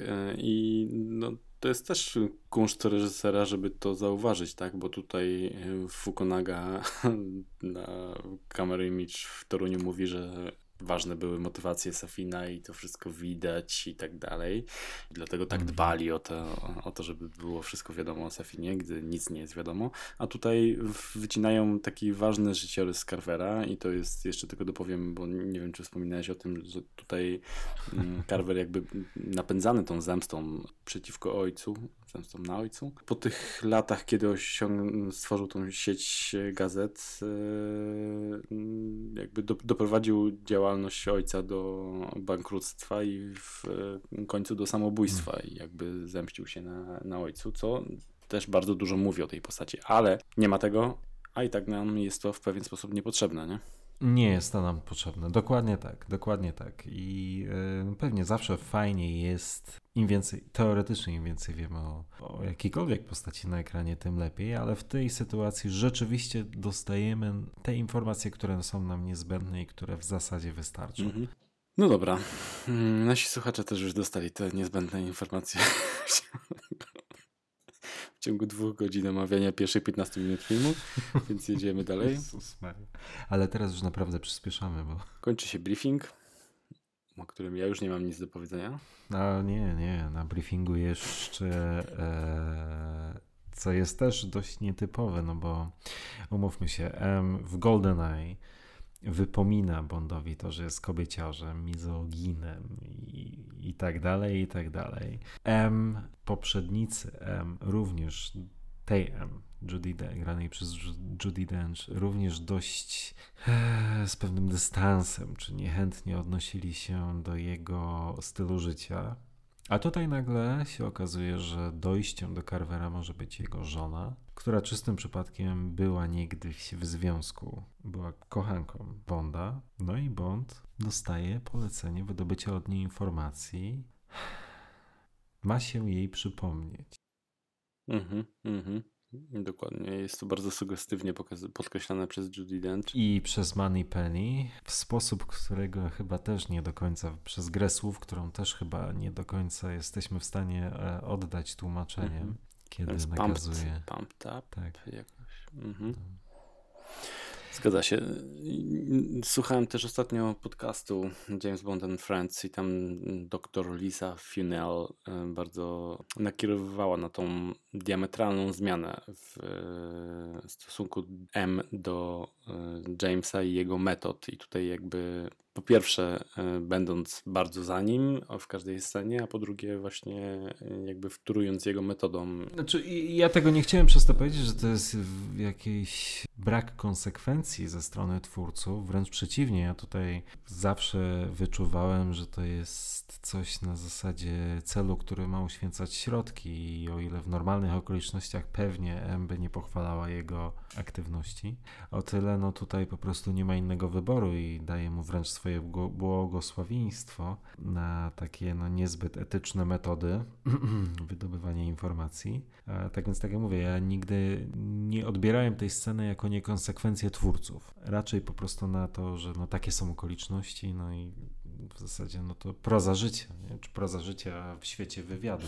Ma, czterdzieści, ma czterdzieści osiem godzin, więc mało czasu. Tak. Wiadomo do czego James jest zdolny, a tu jeszcze nadarza się okazja, że żoną Carvera jest była kochanka Jamesa, więc dlaczego tego nie wykorzystać? Dla mnie to było też zawsze jakoś logiczne i yy, i sam bym tak postąpił na miejscu M. Ale tak, ale tak. Tak jest. Fabuła zostaje popchnięta dalej, wiadomo co James ma zrobić. James ma szybko ruszyć w stronę Carvera i wydobyć informacje jakimikolwiek metodami od jego żony Paris. Tak jest i tym samym przenosimy się do Hamburga na lotnisko, gdzie James Bond i to oczywiście w cudzysłowie bezbłędnym niemieckim wypożycza samochód. A za chwilę pojawia się dostawca samochodu, czyli niejaki Desmond Llewellyn w roli Q, który podobno już cały czas sugerował, że już nie powinien tutaj grać, że po pierwsze robi to od zbyt wielu lat i zajmuje się technologią, o której nie ma zielonego pojęcia, a... ale producenci jak najbardziej otrzymywali, że musi się tu pojawić i dla mnie jest to scena jak zawsze z jego udziałem, która sprawia mi dużo frajdy.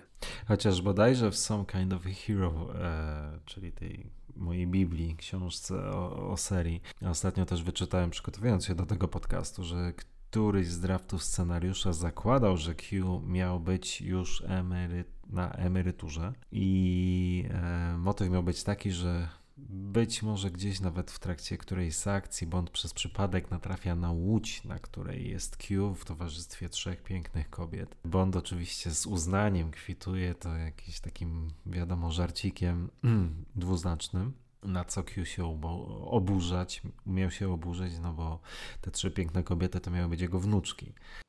To też mogłaby być dość ciekawa scena, ale, no ale koniec końców nie pozwolono mu na odejście na emeryturę. Ale koniec końców spotkanie Bonda i Q akurat w tym filmie jest naprawdę fajne. Mhm. jest świetne. Zaczyna się od tej polisy ubezpieczeniowej i to jest... Ja bardzo lubię chemię pomiędzy Brosnanem i Q. Q podobno, nie wiem czy to prawda, mm, tak. uważał Pierce'a za najlepszego twórcę Jamesa. Natomiast fajnie iskrzy między nimi i, i tutaj ta scena jest świetna, kiedy wymienia od czego ma być ubezpieczenie, i czy od wybuchów, od totalnego zniszczenia i tak dalej. Pierce tutaj też świetnie gra, to jest świetna komiczna scena i ta scena w ogóle przechodziła w kolejny bardzo fajny gag, który znowu jest na uciętych scenach i który y, polecam tak obejrzeć, jeśli, jeśli nie widzieliście, bo w końcu jak prowadzi Jamesa do hangaru i pilotem jakby otwiera te kontenery, kontener zawierający samochód, to w, w tej uciętej scenie, scenie jego pilot za pierwszym razem otwiera inny kontener i mówi, a to jest twój samochód. I otwiera e, ten kontener, a tam się pojawia klatka z dzikim kotem. I Bond tak patrzy i mówi, jaguar? Fantastyczne. Nie wiem dlaczego to wycięli, bo to trwało sekundę, a jest naprawdę zabawne i tak naprawdę w filmie nie widać tej sceny z otwarciem kontenera z dzikim kotem, natomiast jak przyjrzysz się w momencie, kiedy patrzę na B M W, to z tyłu jest już ta otwarta klatka z jaguarem. Nigdy nie zwróciłem na to uwagi. To jest świetna rzecz i to, to naprawdę żałuję, że to wycięli, i świetny gag. Ale kontynuując, dalej prezentacja przez Q nieumiejętna gadżetów, w sensie może umiejętne pokazanie gadżetów w telefonie, opowieść o samochodzie, ale później przeradza się to w próbę prezentacji zdalnego sterowania samochodem, które Q zdecydowanie nie wychodzi, natomiast James jak przyjmuje pilota robi to bezbłędnie i to jest też bardzo fajny gag, bardzo fajna scena i bardzo, bardzo ją lubię. No a sam samochód B M W siedemset pięćdziesiąt i? Mhm. No i ty, ja jestem bardzo ciekawy tutaj, bo tu strasznie dużo ludzi narzeka na ten wybór. Ja absolutnie nigdy nie narzekałem, więc rok dziewięćdziesiąty siódmy, mnie się ten samochód podobał wtedy, to jest pierwsza sprawa. A druga sprawa, James dostaje zlecenie udawania bankiera. Jeżeli bankier by podjechał D B pięć, Lotusem albo czymkolwiek, to byłoby to bardzo mocno podejrzane. Tutaj James udający bankiera ma mieć samochód bankiera i myślę, że siedemset pięćdziesiąt jest tutaj fantastycznym wyborem. No, kiedy tak to ujmujesz, to trudno się z tobą nie zgodzić. Ale faktem jest, że no, ten samochód jest bez wyrazu.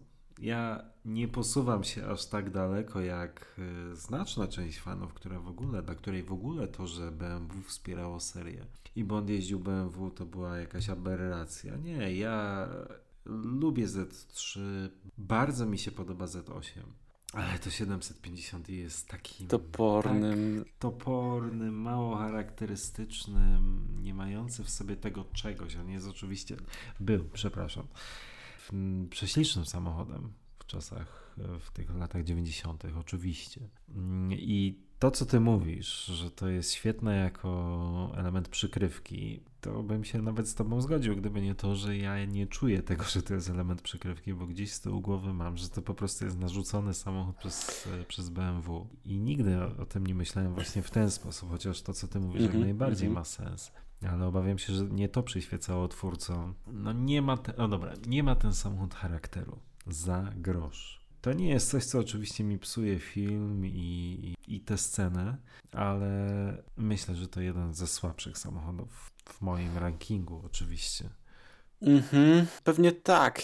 To znaczy tak, to nie jest na pewno samochód, który chciałbym postawić jako model mhm. na półce na przykład i szczycić się tym, że mam model Jamesa Bonda.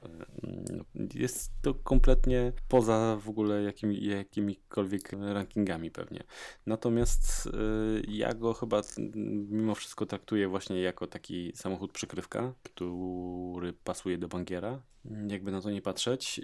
Natomiast kompletnie nie interesuje mnie jego wygląd, tylko kwestia zdalnego sterowania, które wtedy było jakimś tam dosyć ciekawym gadżetem. I rozumiem, że tego też ktoś nie, może nie lubić, tak jak ty, jeżeli nie lubisz gadżetów, no to to może nie robić na tobie większego wrażenia. Natomiast ja, uprzedzając fakty, lubię, lubię scenę tą późniejszą. Nie, zdalne sterowanie jest rzeczą, która mi zdecydowanie najmniej przeszkadza w tym samochodzie i najmniej wkurzająca z gadżetów, w które ten samochód jest wyposażony, ale o tym pewnie będziemy rozmawiali za parę chwil. Mhm. Ile to będzie trwało, to parę, to... Za godzinę.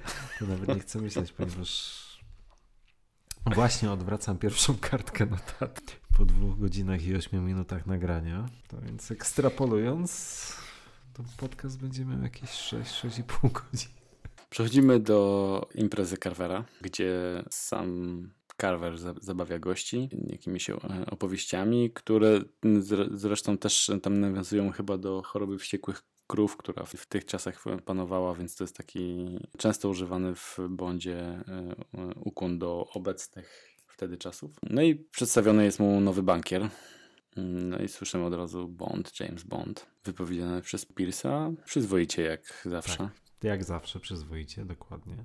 No w tej scenie też poznajemy Waylin, czyli myślę, że określenie kobieta Bonda nie będzie w tym przypadku mm-hmm. dobrym określeniem, natomiast no, jest to partnerka Bonda. Dokładnie. Uprzedzając fakty.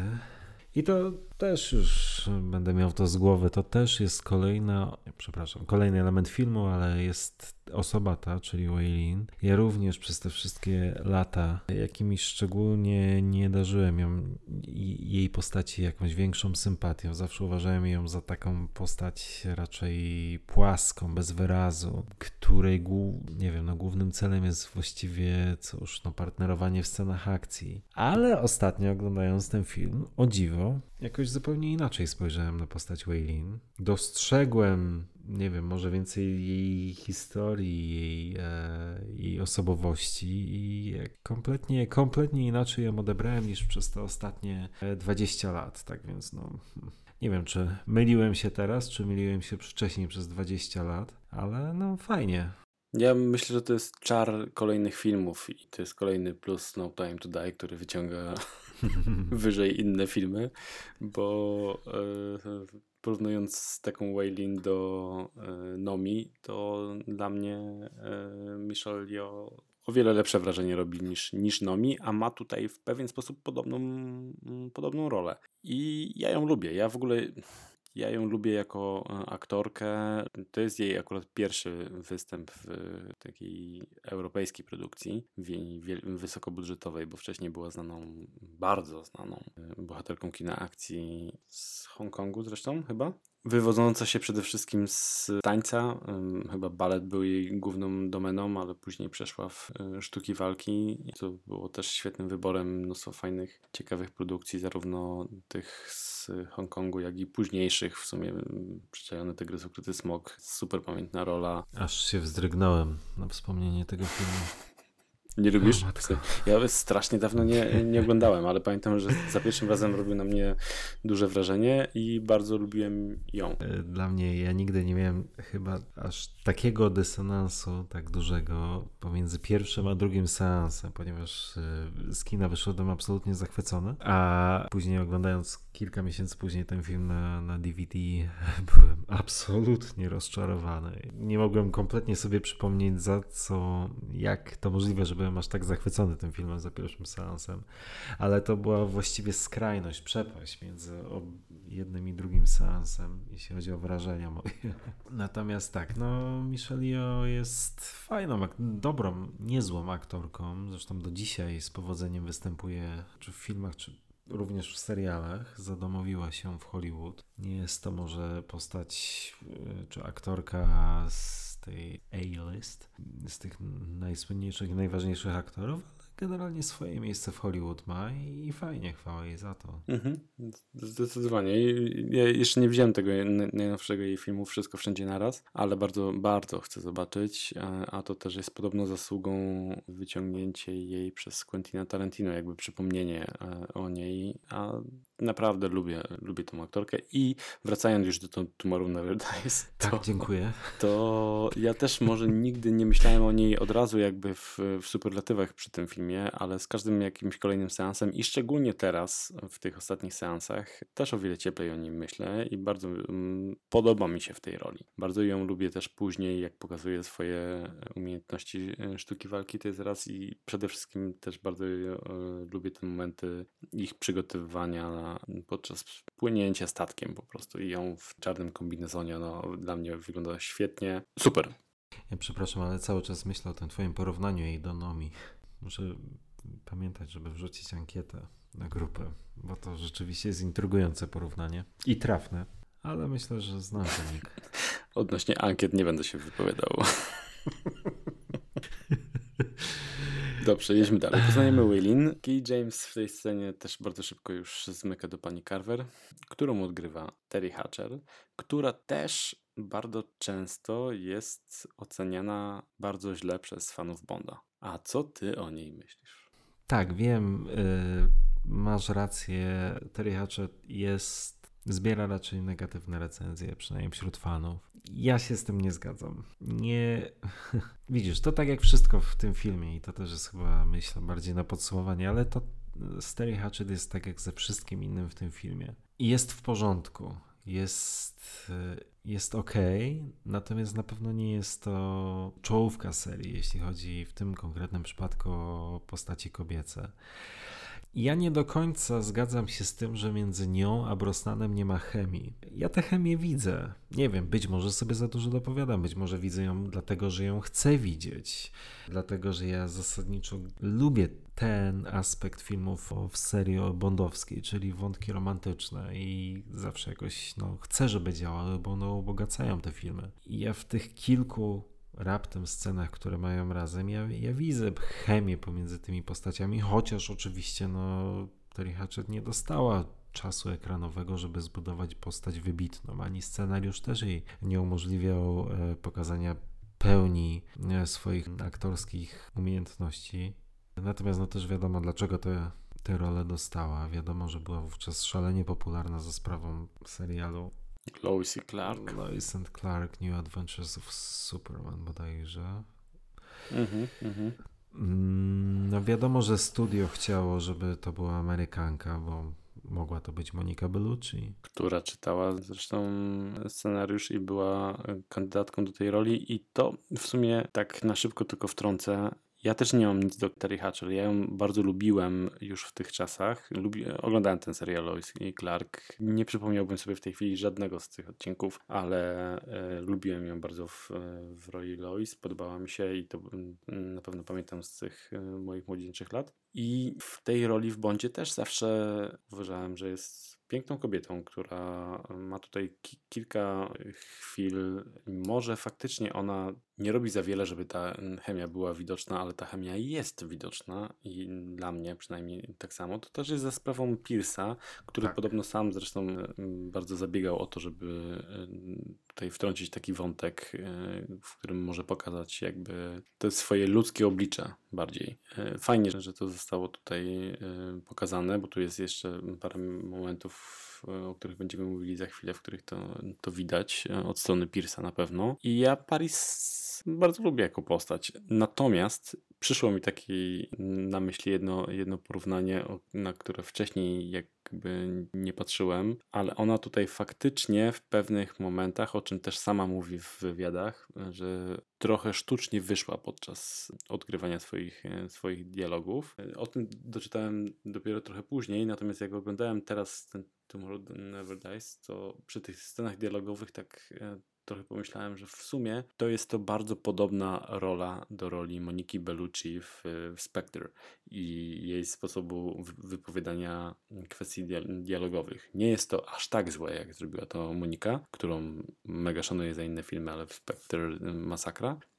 Natomiast tutaj faktycznie jest taka nutka sztuczności ze strony Teri Hatcher i może przez to, że wiem, że ją stać na więcej, chociaż Monikę Bellucci też stać na więcej, więc w sumie nie wiem. do czego dąży ta moja wypowiedź, natomiast takie mini porównanie między nią a Moniką mi się jeszcze yy, rzuciło yy, tym razem w umysł przy oglądaniu tego filmu. No, czyli generalnie oboje zgadzamy się w tym, że w naszej opinii jest to postać trochę niedoceniona albo przesadnie krytykowana. Dok- dokładnie. Tak. Przesadnie krytykowana, bo owszem, ona nie ma scen, które wybitnie zapadają w pamięć aktorsko, ale no też nie dostała takiej szansy. Umówmy się. Mhm, mhm. Dokładnie tak. Dokładnie tak. Tutaj jeszcze jedna rzecz, o której chcę wspomnieć. Ten podcast będzie trwał wieczność.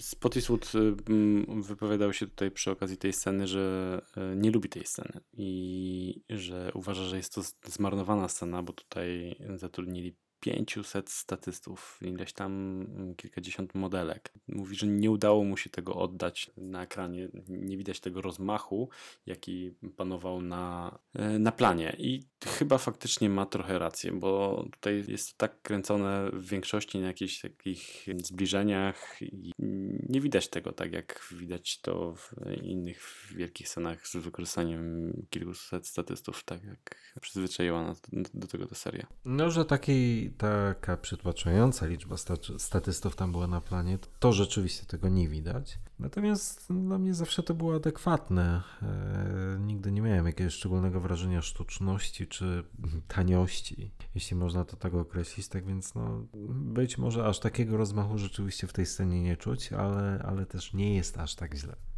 Mhm, mhm. Szybka wymiana zdań z Paris. Tutaj Paris zamawia wódkę wstrząśniętą, niezmieszaną dla Jamesa. James próbuje odwzajemnić się tym samym i straight tequila dla pani. Pani już pije zdecydowanie coś innego. To jest też ta scena, to jest ta scena, w której Bond podchodzi do Paris i się zastanawia, co, znaczy mówi wprost, że zastanawiałem się, co będę czuł, kiedy znowu cię zobaczę. Dostaje liście spoliczkowane. No i kwituje tak. To, teraz już wiem. Tak, tak, tak, dokładnie. Całkiem fajny, całkiem fajny gag zresztą. Mm-hmm, mm-hmm. Tak jak i ten następny. Czy to chodzi o to, o coś, co powiedziałem? Być może chodzi o słowa... Zaraz wracam. Zaraz wracam. Dokładnie. Nie, jeżeli chodzi o stronę dialogową od, od strony Pierce'a, to jest tutaj wszystko doskonale zrealizowane, zarówno w jego dialogu do Paris, jak i w jego tekstach rzucanych do Eliota Carvera, które też są... A no właśnie, bo one są też fajnie napisane, bo one są takie prowokacyjne, trochę mi przypominają jak, jak rzucane hasła w kierunku Largo. Mm-hmm, mm-hmm. Tandem, dokładnie tak. Bardzo fajne spostrzeżenie. Próbuję przemycić. Mm-hmm. Widać tak, za panem widmo. Za kamuf... przegranej. Tak, tak, tak, tak. To tutaj jest bardzo podobna stylistyka i bardzo podobne rozwiązania i to się sprawdza i to wygląda fajnie i dosyć wiarygodnie. Przez co przechodzimy błyskawicznie do kolejnej sceny, w której Bond jest wywołany do telefonu i... dostaje wycisk od ochroniarzy. Od rosłych, starszych panów. Mm. Tak. Gdzieś tutaj też jakoś wcześniej mało na to zwracałem uwagę, ale teraz mi się tak rzuciło w oczy, że jest tutaj wykorzystana wiolonczela i zastanawiam się, czy nie specjalnie. Jako jeden z, z przedmiotów, którymi Bond rozwala tam przeciwników. No ale James pokonuje tą trójkę i czwartego. W też zresztą fajnej i dość humorystycznej, chociaż nie nachalnie humorystycznej scenie. Ten rodzaj humoru jeszcze jak najbardziej się tutaj sprawdza. Też utarcie nos, nosa Carverowi. Z... Dokładnie. Co myślę, że takiej osobie nic nie mogło sprawić większego zakłopotania i wkurwu, że tak powiem. Co zresztą później też widać w jego rozmowie z, z żoną w, w kolejnej scenie. Widać to w końcowej wersji filmu, a jeszcze bardziej widać w uciętej scenie i to też jest fajne. Spoko. Dobra, i akcja przenosi się do pokoju w hotelu Atlantic. Mhm. I tutaj jest świetna ta scena, którą ostatnio wrzuciłeś. Nie wiem, czy to tego, czy dopiero z kolejnej sceny, gdy siedzi przy stole i polewa sobie szota Smirnoffa. Świetnie tu wygląda Pierce, widać, że ruszyło go to spotkanie z, z Paris i Pierce tu świetnie gra samą miną, wyglądem. Naprawdę... Wygląda tu bezbłędnie. To w tej scenie, zwróćcie uwagę, w tej scenie, gdzie Bond siedzi ubrany no, w spodnie od e, oczywiście smokingu, w, w samej koszuli, z powiniętymi rękawami, nalewa sobie Smirnoffa do kieliszka. Przykręca tłumik do Waltera. Obok mhm. przykręca tłumik do Waltera i po prostu siedzi i sączy tą wódkę. To jest po prostu sto procent Fleming, to jest sto procent Jamesa Bonda i Brosnan no, tutaj wygląda absolutnie obłędnie i bezbłędnie jako James Bond. W stu procentach się z tobą zgadzam i to też w ogóle, nie wiem, w sumie można by o tym wspomnieć pod koniec naszego podcastu, ale Brosnan w ogóle dostał tutaj nagrodę za, za swoją rolę Saturna bodajże otrzymał i on się bardzo, bardzo podobał w tej kreacji w Tomorrow Never Dies Brytyjczykom. Zasłużenie, w stu procentach zasłużenie. Przez między innymi właśnie takie detale, o których tutaj mówisz, mówimy. Ta scena jest, jeśli Jeśli jest coś, za co ja naprawdę doceniam ten film, jeśli jest coś, co mi się z tym filmem zawsze kojarzy, to właśnie ta scena, ponieważ to jest scena, która mimo wszystko pogłębia tę bardziej ludzką stronę natury Bonda, ponieważ Paris, próbując dociekać to, dlaczego Bond odszedł i dlaczego ich związek się zakończył, zadaje mu pytanie, czy byłam za blisko, czy za bardzo zbliżyłam się do ciebie? I na co Bond odpowiada wprost tak.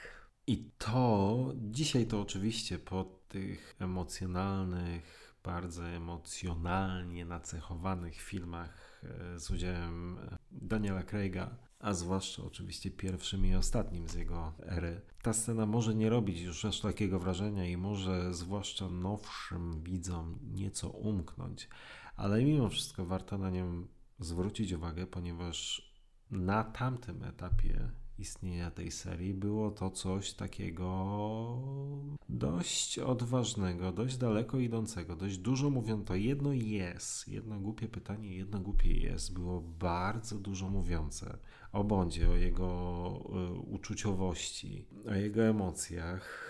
No, fajne i, i rzeczywiście to jest coś, co ja w tym filmie doceniam najbardziej i na co faktycznie chciałbym najbardziej zwrócić waszą uwagę. To właśnie to. To jest. Dokładnie, bo to jest, my też wspominaliśmy o tym przy okazji License to Kill i mówiąc o Timothym Daltonie, który też zapoczątkował już takie trochę inne spojrzenie na, na Jamesa w kontekście, zresztą przy Living Daylights mm-hmm. tak samo jego stosunek tak. do, do partnerki w tym filmie też był zgoła odmienny od poprzedników, a Pierce tutaj to kontynuował i wyciągnął to też bardzo fajnie i w kolejnym filmie jeszcze bardziej i to jest jak najbardziej na, na plus. Dokładnie, no ale yy, chcąc nie chcąc James wyciąga od Paris informacje, które miał wyciągnąć. Paris mu je sama zdradza tak naprawdę. I przechodzimy do kolejnej sceny. Włamuje się do drukarni gazety Tomorrow Eliota Carvera. Tak, w międzyczasie jeszcze tylko mamy krótką scenę, w której Carverowi przedstawione są nagrania z rozmowy Paris i Bonda. I tutaj Carver się dowiaduje właśnie o wspólnej przyszłości tak jest. Jego żony i Jamesa Bonda i no, ma już pewność, że jego żona delikatnie mówiąc nie była z nim do końca szczera. Dokładnie. Ale tak, jest włam do, do jego siedziby. Bond kradnie ten koder e, G P S. Mhm. No i jest pierwszy zgrzyt, jak dla mnie w tym filmie. Pierwsza scena akcji, która już, już na mnie nie działa. Mm-hmm. To, yy, to znaczy nie jest tu, nie ma tu prawie niczego godnego zapamiętania, oprócz mini detalu, który totalnie uwielbiam. To jest moment, w którym James już wyciąga ten, ten koder z sejfu, używa Nokii jako, jako gadżetu, ale wychodząc otwiera drzwi i trafia na Waylin. Uruchamia się alarm Waylin ucieka, a James zatrzaskuje drzwi mhm. i w tak zajebisty sposób wpisuje jakiś tam kod na, na tym zamku lufą Waltera. I to jest tak fajne w, dla mnie w, ten mikromoment, w którym on zamyka i tym, tą lufą wciska losowo wybrane numerki, żeby zablokować przeciwników. I to jest coś, co bardzo, bardzo lubię i od zawsze na to zwracam uwagę. I to też polecam na to zwrócić uwagę. Detal, ale uwielbiam ten moment. Natomiast później rzeczywiście nie ma to nic zapamiętywalnego. Jest to kolejna scena, którą mogę przywołać, w której mogę przywołać No Time to Die i porównanie trochę z tak. takim patrzeniem na Nomi względem Waylin, gdzie gdzieś tutaj jest James, w tle się pojawia w No Time to Die Nomi, tutaj Waylin, i to jest w pewien sposób mhm, podobne. Słuszna uwaga. Ta bójka jest... Jest, po prostu jest. Jest, jest. No, mhm. gość ląduje. Ale tutaj już nie ma napięcia, nie. nie ma jakiegoś szczególnego suspensu, scena jak najbardziej do pominięcia. Mhm. Jak najbardziej. W przeciwieństwie do następnej, ważnej, fajnej, chociaż dość problematycznej, czyli Bond wraca do hotelu mm-hmm. i odnajduje Paris e, martwą. Fajna jest reakcja Brosnana, fajnie, fajnie to rozgrywa. No i poznajemy niejakiego doktora Kaufmana. Tak jest, doktor Kaufman. I no da, dajesz, co myślisz o doktorze Kaufmanie? Ja tę scenę zasadniczo bardzo lubię, bo ona jest, ona jest faktycznie zabawna. Mm-hmm.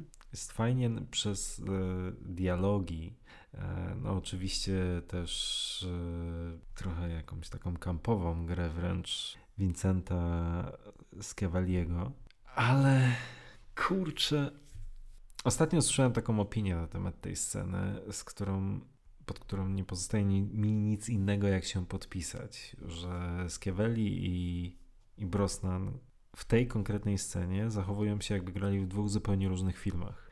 Bo Brosnan próbuje rozgrywać tę scenę tak jak nakazuje logika, czyli wraca do hotelu, widzi osobę, wobec której żywił jakieś głębokie uczucie, martwą.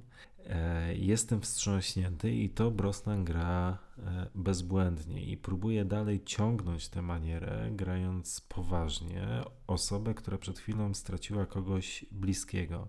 A konfrontować musi się z osobą, która gra w zupełnie innej mhm. manierze, w zupełnie innym mhm. stylu, w takim bardziej kampowej, kampowy sposób. I to w miarę gra i w miarę działa, ale ten zgrzyt tam jest. Masz rację.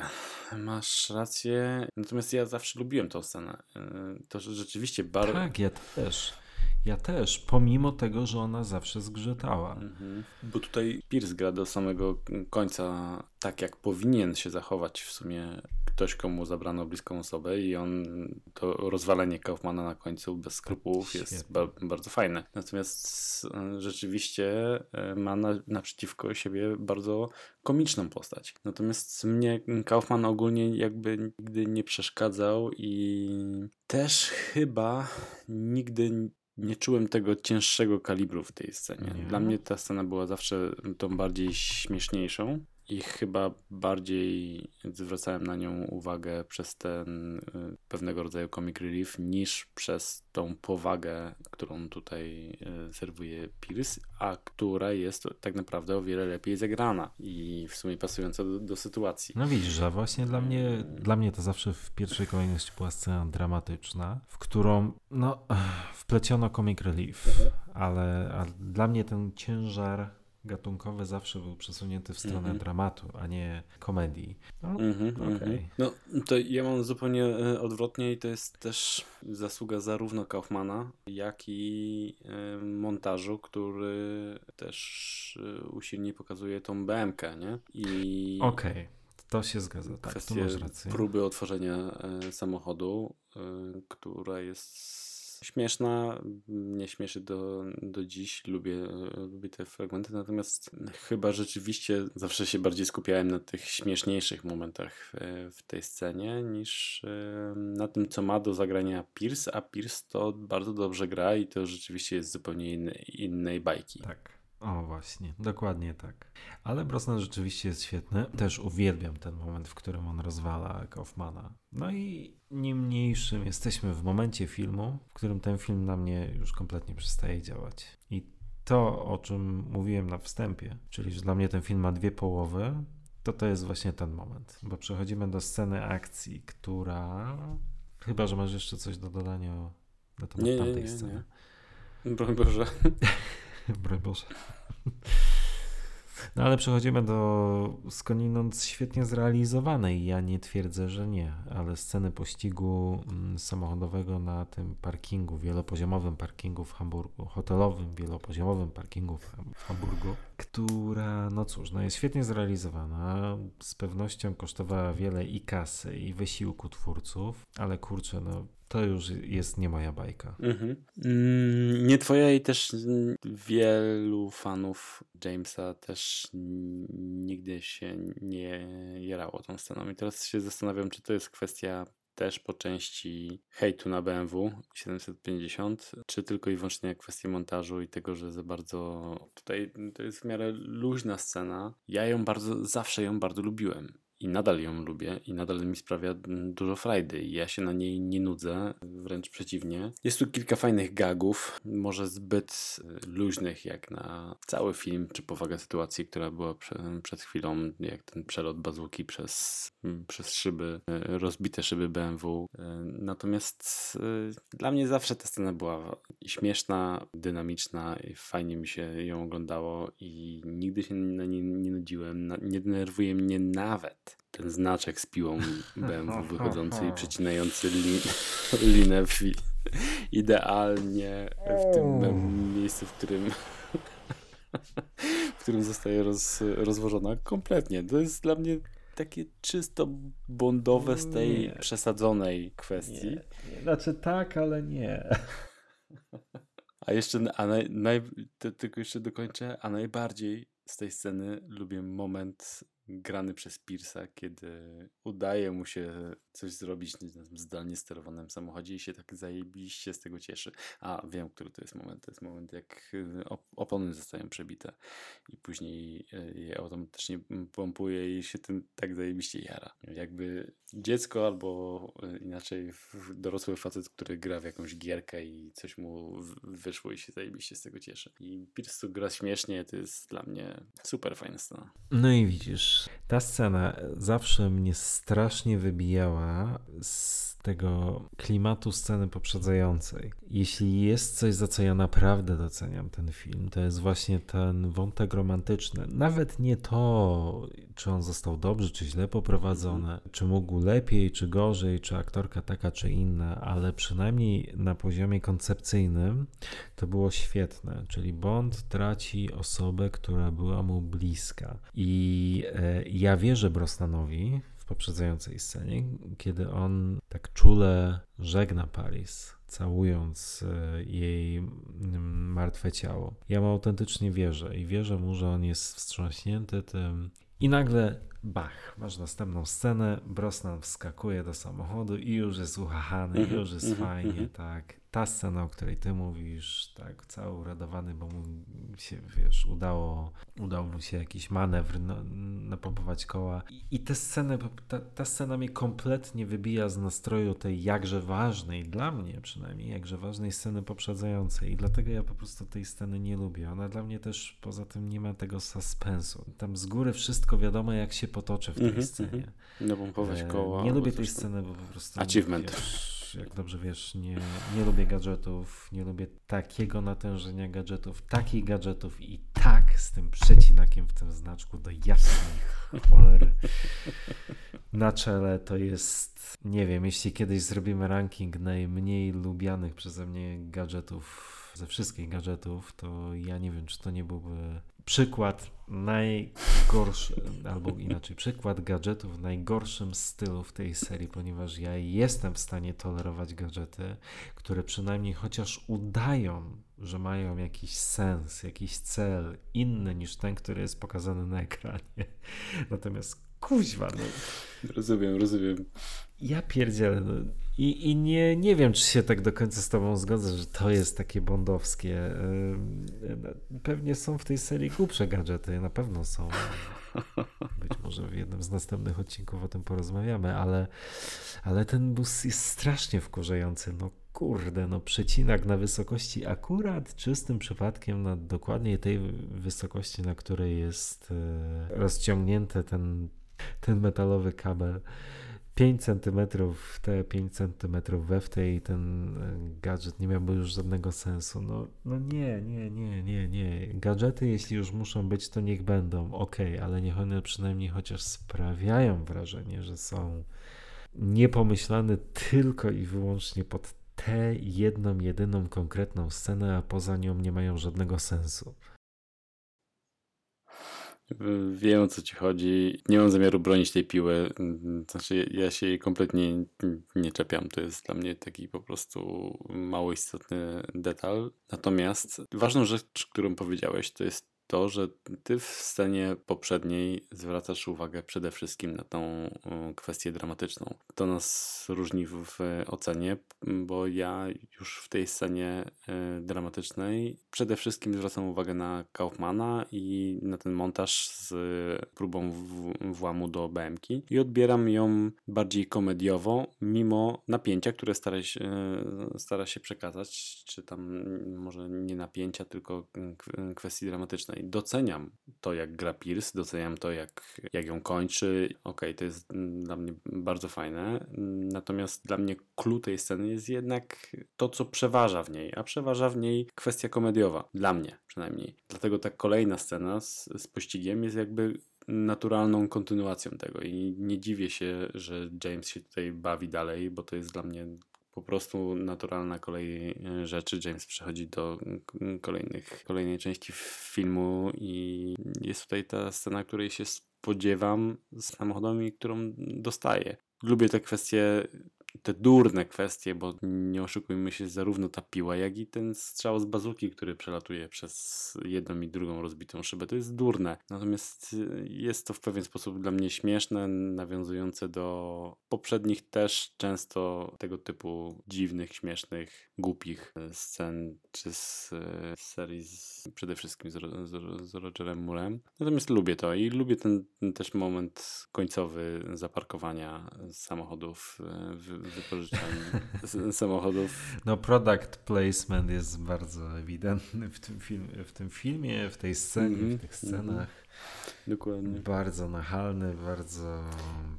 Jest go dużo.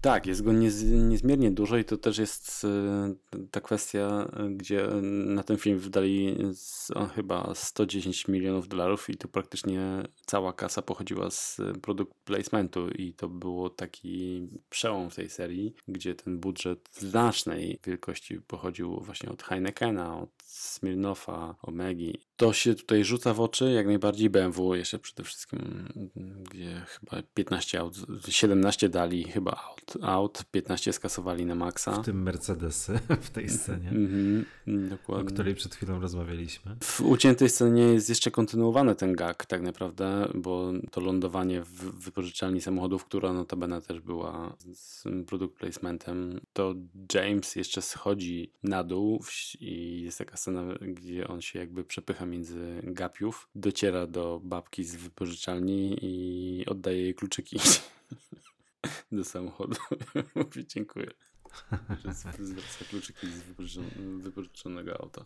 Gag. Ja to traktuję całą tą scenę jako gag i zdecydowanie pomimo tego, o czym mówiliśmy, ta scena tym dla mnie właśnie jest. A o Paris zapominam tak szybko jak James. Rozumiem. Okej, okay, przenosimy się w zupełnie inną część świata. Mamy scenę, którą dla odmiany bardzo lubię. To jest scena rozgrywająca się w bazie lotnictwa chyba Stanów Zjednoczonych. Yo, Jimbo. Yo, Jimbo. I poznajemy Jacka Wade'a. Znaczy Jacka Wade'a, którego poznajemy tak naprawdę w GoldenEye, ale do tej pory nie mieliśmy okazji o nim rozmawiać. Tak więc nie wiem, czy to przy okazji tego podcastu, czy, czy, czy przy okazji podcastu o GoldenEye. I nie mam tu wcale na myśli tego, że właśnie minęło nam trzy godziny nagrania. Ale Jack Wade jest bezbłędny, jest to kolejna postać z gatunku tych, które ty lubisz określać mianem likable. Jest po prostu świetny. Dokładnie, to jest, to jest rola, w której Joe Don Baker powinien występować i w której czuje się znakomicie i widać to, że czuje się znakomicie. Zarówno w GoldenEye'u, jak i tutaj świetnie. W Living Daylights fuck no. Nie świetnie. Natomiast tu, w tej, tą scenę też uwielbiam. Każdy, każda linijka tekstu wypowiedziana przez Bakera jest fantastyczna. I w ogóle cała ta scena to jest też, po pierwsze, mm-hmm. Brosnan w mundurze marynarki. No i tak. Za każdym razem, jak James pojawia się w tym mundurze, no to jest... Nie, nie wiem w sumie, co ma to w, tak w, w sobie aż takiego, że wywołuje taką pozytywną reakcję fanów, widzów. W każdym razie James w tym mundurze wygląda fantastycznie. To jest jedna kwestia. Druga, tu zarówno linijki wypowiedziane przez Pierce'a, przez Bakera, jak i przez partnerujących mu innych aktorów tam tak. później w, w samolocie. To też jest mistrzostwo scenariusza, bo świetne są tam dialogi i uwielbiam tą kwestię, kiedy ktoś wpada w końcu na to, że James skoczy na wody Wietnamu i co, co to, czy mamy coś, co może naprowadzić na Stany Zjednoczone. I wyliczanka. Wietnam, tak. Spadochron, mundur. Fantastyczny gag i taki w miarę tak. inteligentny tak. i świetna scena. No. Ja w tej scenie też a propos tego munduru zgadzam się z tą w stu procentach, że James Bond w mundurze jest na swój sposób ikoniczny, chociaż, a może właśnie dlatego, że tak rzadko go widzimy w mundurze. Brosnan w mundurze wygląda fantastycznie, to prawda, ale też fajnie to zostało wykorzystane jako no, gag, dowcip, żart, e, kiedy no, Brosnan spogląda z takim politowaniem na ubiór Wade'a. Wade się orientuje, że jakby tak Bond go ocenia, no bo też oczywiście lustruje siebie od góry na dół. Tutaj w tej scenie, przypomnijmy, Wade jest w takiej koszulce typu hawajskiej, hawajskiej hula, w takim śmiesznym, dziwnym czepku, czapce, kapelusiku, nie wiem jak to określić. No zdecydowanie nie wygląda jak agent terenowy C I A, a może właściwie wygląda jak agent, agent terenowy C I A, ale no nie wygląda poważnie w tej scenie i tak zostaje brutalnie dosyć zilustrowany przez Bonda, który no, nie, niedwuznacznie daje mu do zrozumienia, że chyba coś jest nie tak. To trwa ułamek sekundy, ale, ale jest to świetnie zagrane. Mm-hmm, mm-hmm. Przez obu panów. Tak więc tę scenę ja bardzo, bardzo lubię. Mhm, dokładnie. I tam też jeszcze się pojawia jakiś śmieszny tekst rzucony przez Wade'a, gdy James zostaje instruowany, że tutaj przez osiem kilometrów będzie leciał bez oddychania, tutaj coś tam. A Wade wtrąca, jak w moim pierwszym małżeństwie. Spoko. No i dalej mamy kolejny popis kaskaderski i scenę też na, przez montaż nakręconą całkiem fajnie. Ten skok z samolotu na, na spadochronie, który zostaje otwarty na tam ostatnich kilkudziesięciu metrach przed zanurkowaniem do wody. Spoko. Niezły skok. Niezły. Do dzisiaj robi wrażenie. Oczywiście no to nie może się równać z tym, co nie wiem, pokazał Tom Cruise w ostatnim Mission Impossible. Ale jak na dwudziestopięcioletni efekt, to nawet nie jest efekt specjalny, tak? Bo to, to, to, to prawdziwy oczywiście skok Halo. No to tak jak już nieraz mówiliśmy, no efekty praktyczne mm-hmm, i, mm-hmm. i rzeczywiste ujęcie to się bronią nawet po, po tak długim czasie. Tak więc no, czapki z głów przed twórcami, bo wówczas skoki typu Halo raczej chyba w kinematografii nie były pokazywane, albo ja tak za bardzo nie kojarzę. To było wówczas, myślę, coś nowego, coś świeżego, imponującego i no fajne, to jest fajne. W przeciwieństwie do kolejnej sceny. No bo istotą tego skoku jest to, żeby odnaleźć wrak Devonshire, żeby go zbadać, To jest scena podwodna, sceny podwodne rządzą się swoimi prawami, mają swoją dynamikę, no i ta scena się idealnie niemalże wpisuje w dynamikę scen podwodnych, czyli jest powolna, nudna i niczego szczególnego nie wnosi. Ale jest w miarę krótka, więc to nie jest też mocno... Ale jest w miarę krótka, więc też nie aż tak bardzo nie wybija z rytmu, to prawda. Mhm. I też bardzo lubię skwitowanie, bo tam w międzyczasie pojawia się Waylin. Satek obsuwa się ze skały i spada jeszcze niżej. Jamesowi Waylin udaje się stamtąd uciec. W międzyczasie zauważają, że brakuje jednej z torped. Natomiast po wypłynięciu Waylin jakby pierwszy raz ma możliwość jakiejś tam gadki z Jamesem i, i zwraca uwagę na to, że co bankier tutaj robi, a James świetnie rzuca tekstem, że bankowość daje duże możliwości podróżowania. Bardzo to lubię. No ale na statku Waylin czeka już Stamper, zabija jej współpracownika, no i zostają przetransportowani do wieżowca Carvera w Saigonie. Carver, widzimy Carvera, Carver stukuje chyba, albo gdzieś tam widać e, tytuł gazety Empire Strikes Back, który jest e, fantastyczny. Zawsze myślałem, że to jest nawiązanie do Gwiezdnych Wojen. Dzięki chyba e, książce Michała Grześka dowiedziałem się, że tak naprawdę jest to mylne spostrzeżenie, bo to jest nawiązanie przede wszystkim do m, wojny o Falklandy. No to, to, to mnie mocno zaskoczyło. Jeszcze zaskoczyliście razem z Michałem, bo ja też zawsze, od zawsze to kojarzyłem. No właśnie z Imperium kontratakuje. Tym bardziej, że Carver tam używa czegoś w stylu, że lubi ten tytuł, nawet jeśli nie jest mój. Zawsze wydawało mi się, że ma na myśli George'a Lucasa. Mm-hmm, mm-hmm. Dokładnie.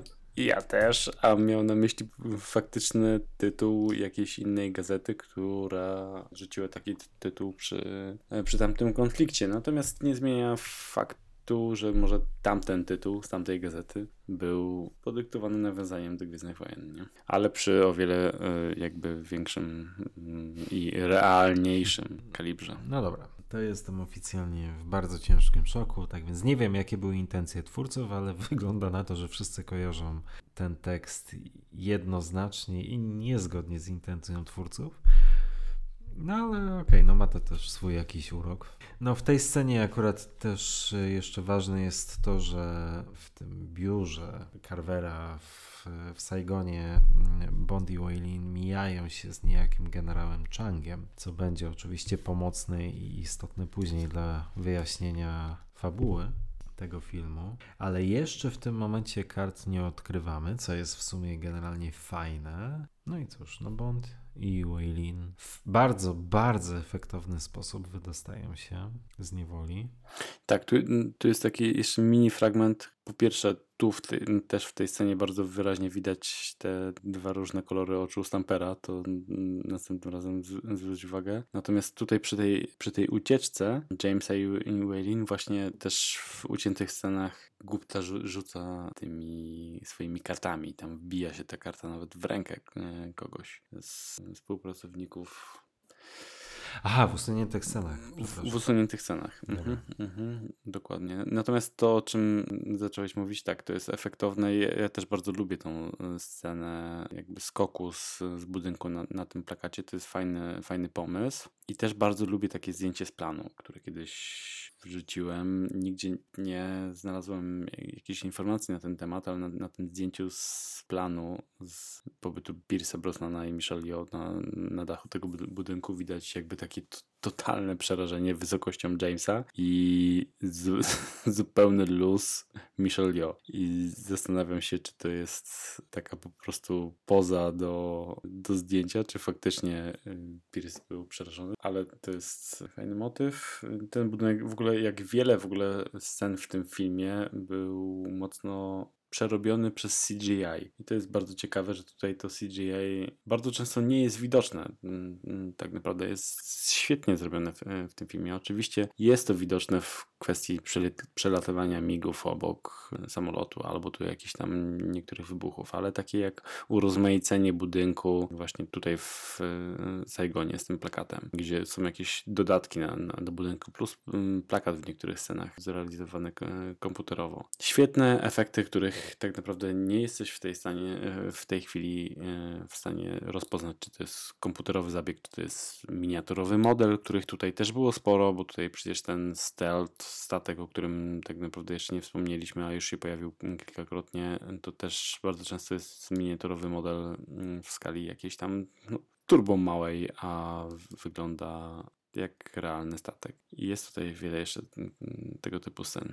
Ja się zgadzam z tobą w stu procentach i to jest też coś, co rzuciło mi się w oczy podczas ostatniego seansu. Zwłaszcza jeśli ten film ogląda się w wyższej rozdzielczości, czyli no nie jest on jeszcze dostępny w Polsce w cztery K, ale przynajmniej na Blu-rayu, który no też umówmy się często uwypukla z racji rozdzielczości, uwypukla mankamenty filmów i no nie pozwala tym filmom na maskowanie niedoskonałości. Po pierwsze byłem zachwycony jakością Blu-raya, jakością obrazu, ale to jest jakby rzecz drugorzędna. Natomiast faktycznie również rzuciło mi się w oczy dokładnie to, o czym ty mówisz. I przypomniało mi się, bo już nawiązywałeś dzisiaj do podcastu James Bond and Friends. Pamiętam, że kiedyś słuchając jednego z podcastów poświęconych temu filmowi, uczestnicy tego podcastu zwrócili uwagę na to, że budżet Tomorrow Never Dies jest dwukrotnie, bo faktycznie jest prawie dwukrotnie wyższy niż GoldenEye i postawili tezę, że tego na ekranie nie widać. I ja się z tym absolutnie nie zgadzam. Uważam, że realizacyjnie, jeśli chodzi o efekty specjalne i generalnie o realizację, między GoldenEye, przy całym moim uwielbieniu dla GoldenEye, między GoldenEye a Tomorrow Never Dies jest przepaść. I w GoldenEye zdecydowanie widać tą tylną projekcję, widać C G I, takie no raczkujące wówczas przecież C G I. I ja nie twierdzę, że to przeszkadza w oglądaniu GoldenEye, ale to widać. Natomiast Tomorrow Never Dies, poza faktycznie tymi przelatującymi migami, mm-hmm. o których mm-hmm. wspomniałeś, według mnie po dwudziestu pięciu latach ten film się w dziewięćdziesięciu procentach broni, jeśli chodzi o efekty, o praktyczne efekty, o C G I, być może tam, gdzie jest to niezbędne. Tak więc jak dla mnie ten dwukrotnie wyższy budżet widać. Ja się absolutnie nie zgadzam z tym, co z tą tezą, którą postawili e, podcasterzy z e, James Bond and Friends. Mhm. Znaczy w pewien sposób ich rozumiem, bo może e, sposób kręcenia GoldenEye'a jest troszkę bardziej efektowny mimo wszystko. Ten przejazd z czołgiem jest niesamowicie zapamiętywalny i wydaje się jakby, że jest to o wiele bardziej droższa i efektowniejsza sztuczka niż te wykorzystane w Tomorrow Never Dies. No tak, ale to jest jedna scena bezbłędna, fantastyczna, ale no masz oprócz tego te no nie najlepiej wyglądające migi, które lecą w kierunku, czy zostają zastrzelone nad Severnają. Masz tę no nie najlepszą tylne projekcję podczas konfrontacji Bonda z... Tak, te tylne projekcje, o których mówiłeś w, w Sankt Petersburgu. Mhm. No i potem w końcowych scenach, kiedy Bond konfrontuje się z Trevelyanem, tak więc no ja GoldenEye uwielbiam, ale no realizacyjnie, pomimo tego, że te dwa filmy dzielą raptem dwa lata, to jest to przepaść. Nie wiem, czy to jest oczywiście dwukrotnie lepiej zrealizowany film, który usprawiedliwia dwukrotnie wyższy budżet. Być może aż tak daleko bym rzeczywiście się nie posunął w swoim stwierdzeniu, ale, ale jest to przepaść. Mhm, mhm. Zgadzam się, a to, że tego nie widzą, to też jest właśnie plus, bo te efekty specjalne tutaj są bardzo często na tyle subtelne, że to dobrze, że ich nie widać. Mhm. A człowiekowi wydaje się, że ten budyn- budynek wygląda tak jak na filmie, a tak naprawdę ten budynek wygląda wiele mniej imponująco niż ten przedstawiony na, na końcowej wersji filmu i jest to zasługą C G I i to jest bardzo fajne. Lecimy dalej, czyli lecimy dosłownie z budynku, wpadając na jedno z, z pięter. Dzięki wielkiemu billboardowi z twarzą Elliota Carvera, co też jest ikonicznym fragmentem samego filmu i też takim fajnym motywem, gdzie jego twarz jest jakby rozdarta na pół przez Jamesa i Waylin. No i wpadają do kolejnego pojazdu sponsorowanego przez B M W, którym jest tym razem Chopper, co też jest w sumie nietypowe jak na B M W i ten model R tysiąc dwieście. Bardzo lubię ten motocykl i lubię go przede wszystkim przez przez ten film. No i zaczyna się scena akcji, która pewnie będzie w pewien sposób przez ciebie tutaj uważana za nudną. Natomiast ja też nie mam za dużo jej do zarzucenia. Możliwe, że rzeczywiście jest za długa, natomiast jest fajny motyw dla mnie z tym z zmienianiem miejsc, z, z tym prowadzeniem mo- motocykla, kiedy James jest skuty kajdankami z, z Waylin. Końcowy popis kaskaderski przeskoku nad helikopterem, który jest też zupełnie, to umówmy się, nie do końca potrzebny fabule. I to jest mimo wszystko jednak taką typową rzeczą dla Jamesa i też trochę przywołującą dla mnie kwestię filmu, o którym rozmawialiśmy w poprzednim podcaście, czyli Człowiek ze Złotym Pistoletem, gdzie okej, okay, masz przerwany most, gościa, który potrafi wykonać skok samochodem przez taki most i okej, okay, wrzućmy to do, do, do filmu, to tutaj wrzućmy taką scenę w ten film, przez skoku nad helikopterem, ale to jest nadal praktyczny efekt kaskaderski, gdzie w, naprawdę ktoś na motorze z kukłą udającą Michelle Yeoh przeskoczył nad helikopterem i różni się to w końcowej wersji tylko i wyłącznie tym, że ten helikopter nie miał wirnika, który został dodany komputerowo, ale to jest popis kaskaderski, no, dzięki którym bardzo często filmy o Bondzie są mm-hmm. bardzo doceniane. No, myślę, że trafnie rozszyfrowałeś moje odczucia, jakie miałem względem tej sceny przez no, prawie dwie dekady. Nie byłem szczególnym fanem tej, tej sceny, bo tak jak słusznie zauważyłeś, ona jest za długa. Jest za długa, przez co w pewnym momencie już trochę zaczyna nużyć, ale oglądając ostatnio, bardzo mi zaimponowała ta scena, znaczy ona jest imponująca, jeśli chodzi o rozmach i wykonanie. I tutaj rzeczywiście no, czapki z głów, bo to było bardzo duże wyzwanie dla twórców, w takim tempie zrobić coś takiego. Wygląda to świetnie. No tylko być może momentami brakuje mi napięcia, no i rzeczywiście scena jest nieco przeciągnięta, ale ważna i, znaczy ważna, hmm, może inaczej, bardzo rozpoznawalna dla tej serii, to na pewno. Mhm. Dokładnie. Kończy się to w ogóle zjazdem po balkonach i schodach utworzonych z różnych rzeczy, między innymi z Heinekenów, kolejny product placement, na który tym razem zwróciłem uwagę, wcześniej jakoś chyba tego nie widziałem. Pranie, wirnik, rozwalenie helikoptera, prysznic z Waylin. Scena pod prysznicem, ale to nie to, co, to nie to, o czym myślicie. Zdecydowanie. To jest w sumie też ciekawe i dość symptomatyczne, przepraszam, że tutaj Waylin jakby kwituje tę rozmowę z Bondem stwierdzeniem, pracuje sama. To już powoli zaczynają się odwracać role i no to jest znak czasów na swój sposób. Znak czasów, może nawet nie znak czasów, przepraszam, no bo to jest dziewięćdziesiąty siódmy rok. Wyprzedzenie czasów, może to by było lepsze określenie, ale, ale to jest fajne, okej. Okay. Ta scena mi się zawsze podobała. Mhm.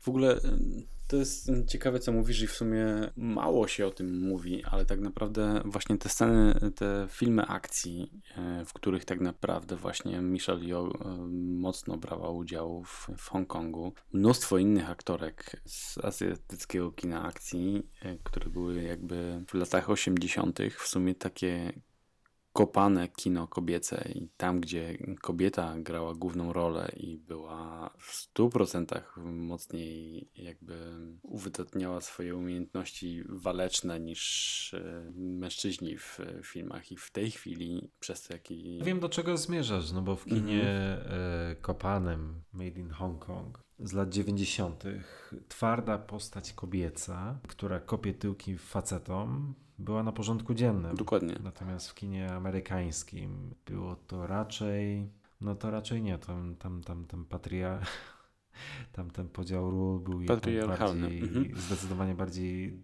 patriarchalny, zachowawczy, tradycyjny, gdzie to facet był twardzielem i kobieta służyła do tego, żeby ją wybawiać z niebezpieczeństwa. A rzeczywiście azjatyckie kino, na tyle na ile ja pamiętam te przeboje V H S z lat dziewięćdziesiątych, no to tam nie było niczym niezwykłym. Postać twardej, kobiety, która walczyła z facetami jak, mm-hmm. jak równy z równym. Dokładnie. Co też pokazywała z, zresztą Michelle tak, Yeoh w e, tej produkcji, gdzie w ogóle nie chciała, żeby była zastąpiona przez kaskaderów, nie? Ku rozczarowaniu ludzi ubezpieczających tak. produkcję. Natomiast e, wtedy nikt nie robił z tego jakiego, jakikolwiek problemu. A teraz mamy film o Predatorze, w którym główną rolę gra kobieta i mnóstwo protestujących, że Jezus Maria, jak to możliwe, że kobieta pokonuje Predatora.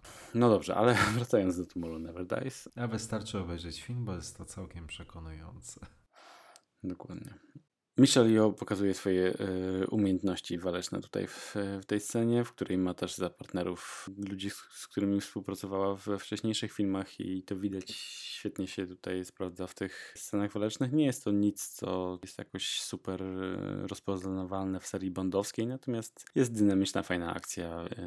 Y, Weylin rozwala tu ludzi generała y, Changa. Tak jest. A Bond odnajduje jej tajną kryjówkę, rozwalając przy tym ludzi na ulicy Bogoducha Winnych. Tak oglądając film ostatnio miałem wrażenie, że podchodzi do przypadkowych osób i wali ich po ryju. Okej. Okay. Natomiast no dobra, trafia jeszcze na tą drakę właśnie w kryjówce. To też jest w sumie dość zabawna scena, bo ale w takim fajnym dosyć wydaniu, gdzie pokazywane są gadżety tej chińskiego wywiadu, które swoją pomysłowością niewiele ustępują tym e, od Kyo. Bardzo ważny moment, bardzo ważny moment, w którym Bond dostaje, otrzymuje, bierze sobie właściwie Waltera P dziewięćdziesiąt dziewięć. Myślę, że dzisiaj już nie będziemy tutaj brnęli w dyskusję nad wyższością P, PK nad P dziewięćdziesiąt dziewięć, no ale rzeczywiście to jest ważny moment, ponieważ Bond po raz pierwszy od doktora No zmienił uzbrojenie. Mamy tutaj oczywiście na myśli tą główną broń, krótką, która jest jakże dla niego charakterystyczna i od tego momentu P dziewięćdziesiąt dziewięć będzie mu towarzyszyło jeszcze Casino Royale. No szkoda, bo ja akurat osobiście bardzo lubiłem tę broń. Szkoda, że tak krótko, ale okej. Okay. Wiem, że tutaj masz inne zdanie. Team Walter. Ikoniczność Waltera, tak, ikoniczność Waltera P P K jakby przeważa. Okej, okay. No ciekawe swoją drogą. Co zobaczymy w Bondzie dwadzieścia sześć. Dokładnie, ale jeszcze wracając na chwilę do tego, o czym wspomniałeś, tak, to jest taka w stu procentach alternatywna scena z Q i jego gabinetem, tylko że po stronie chińskiej. Tutaj w ogóle podobno miał być też odpowiednik Q, tylko w końcu z niego zrezygnowano. Może to i dobrze. Natomiast uzbrajają się w odpowiedni sprzęt i wyruszają w dalszą drogę, co też mocno przypomina Człowieka ze Złotym Pistoletem.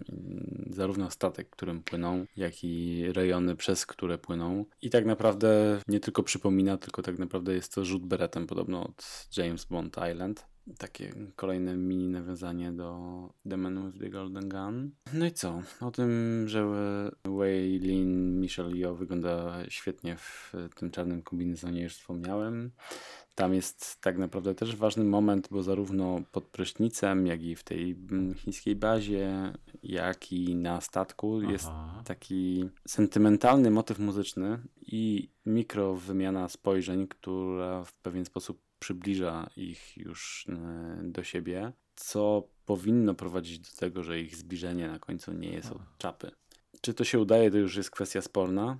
Natomiast jeżeli człowiek się skupi na tych momentach, to tu tak naprawdę widać, że twórcy starali się to bardzo pokazać, że między nimi zaczyna coś iskrzyć. To, że starają się zapowiedzieć to, o czym mówiłeś, to jest jedno. Czy to jest przekonujące, czy nie, można dyskutować. Moim zdaniem średnio, chociaż rozumiem intencje. Natomiast jeszcze osobną kwestią jest to, czy było to potrzebne, czy nie. Czy ten film nie byłby jeszcze mocniejszy w swoim wyrazie, gdyby jednak postanowiono odejść od tej utartej formuły? Skoro już pokazujemy kobietę, która jest równorzędna, ba, w wielu momentach przewyższa Bonda swoją sprawnością. Czy nie można było jednak obyć się bez tego wątku pseudo romantycznego. Mhm. Zdecydowanie można było i pewnie by to wyszło na plus, byłoby czymś nowym.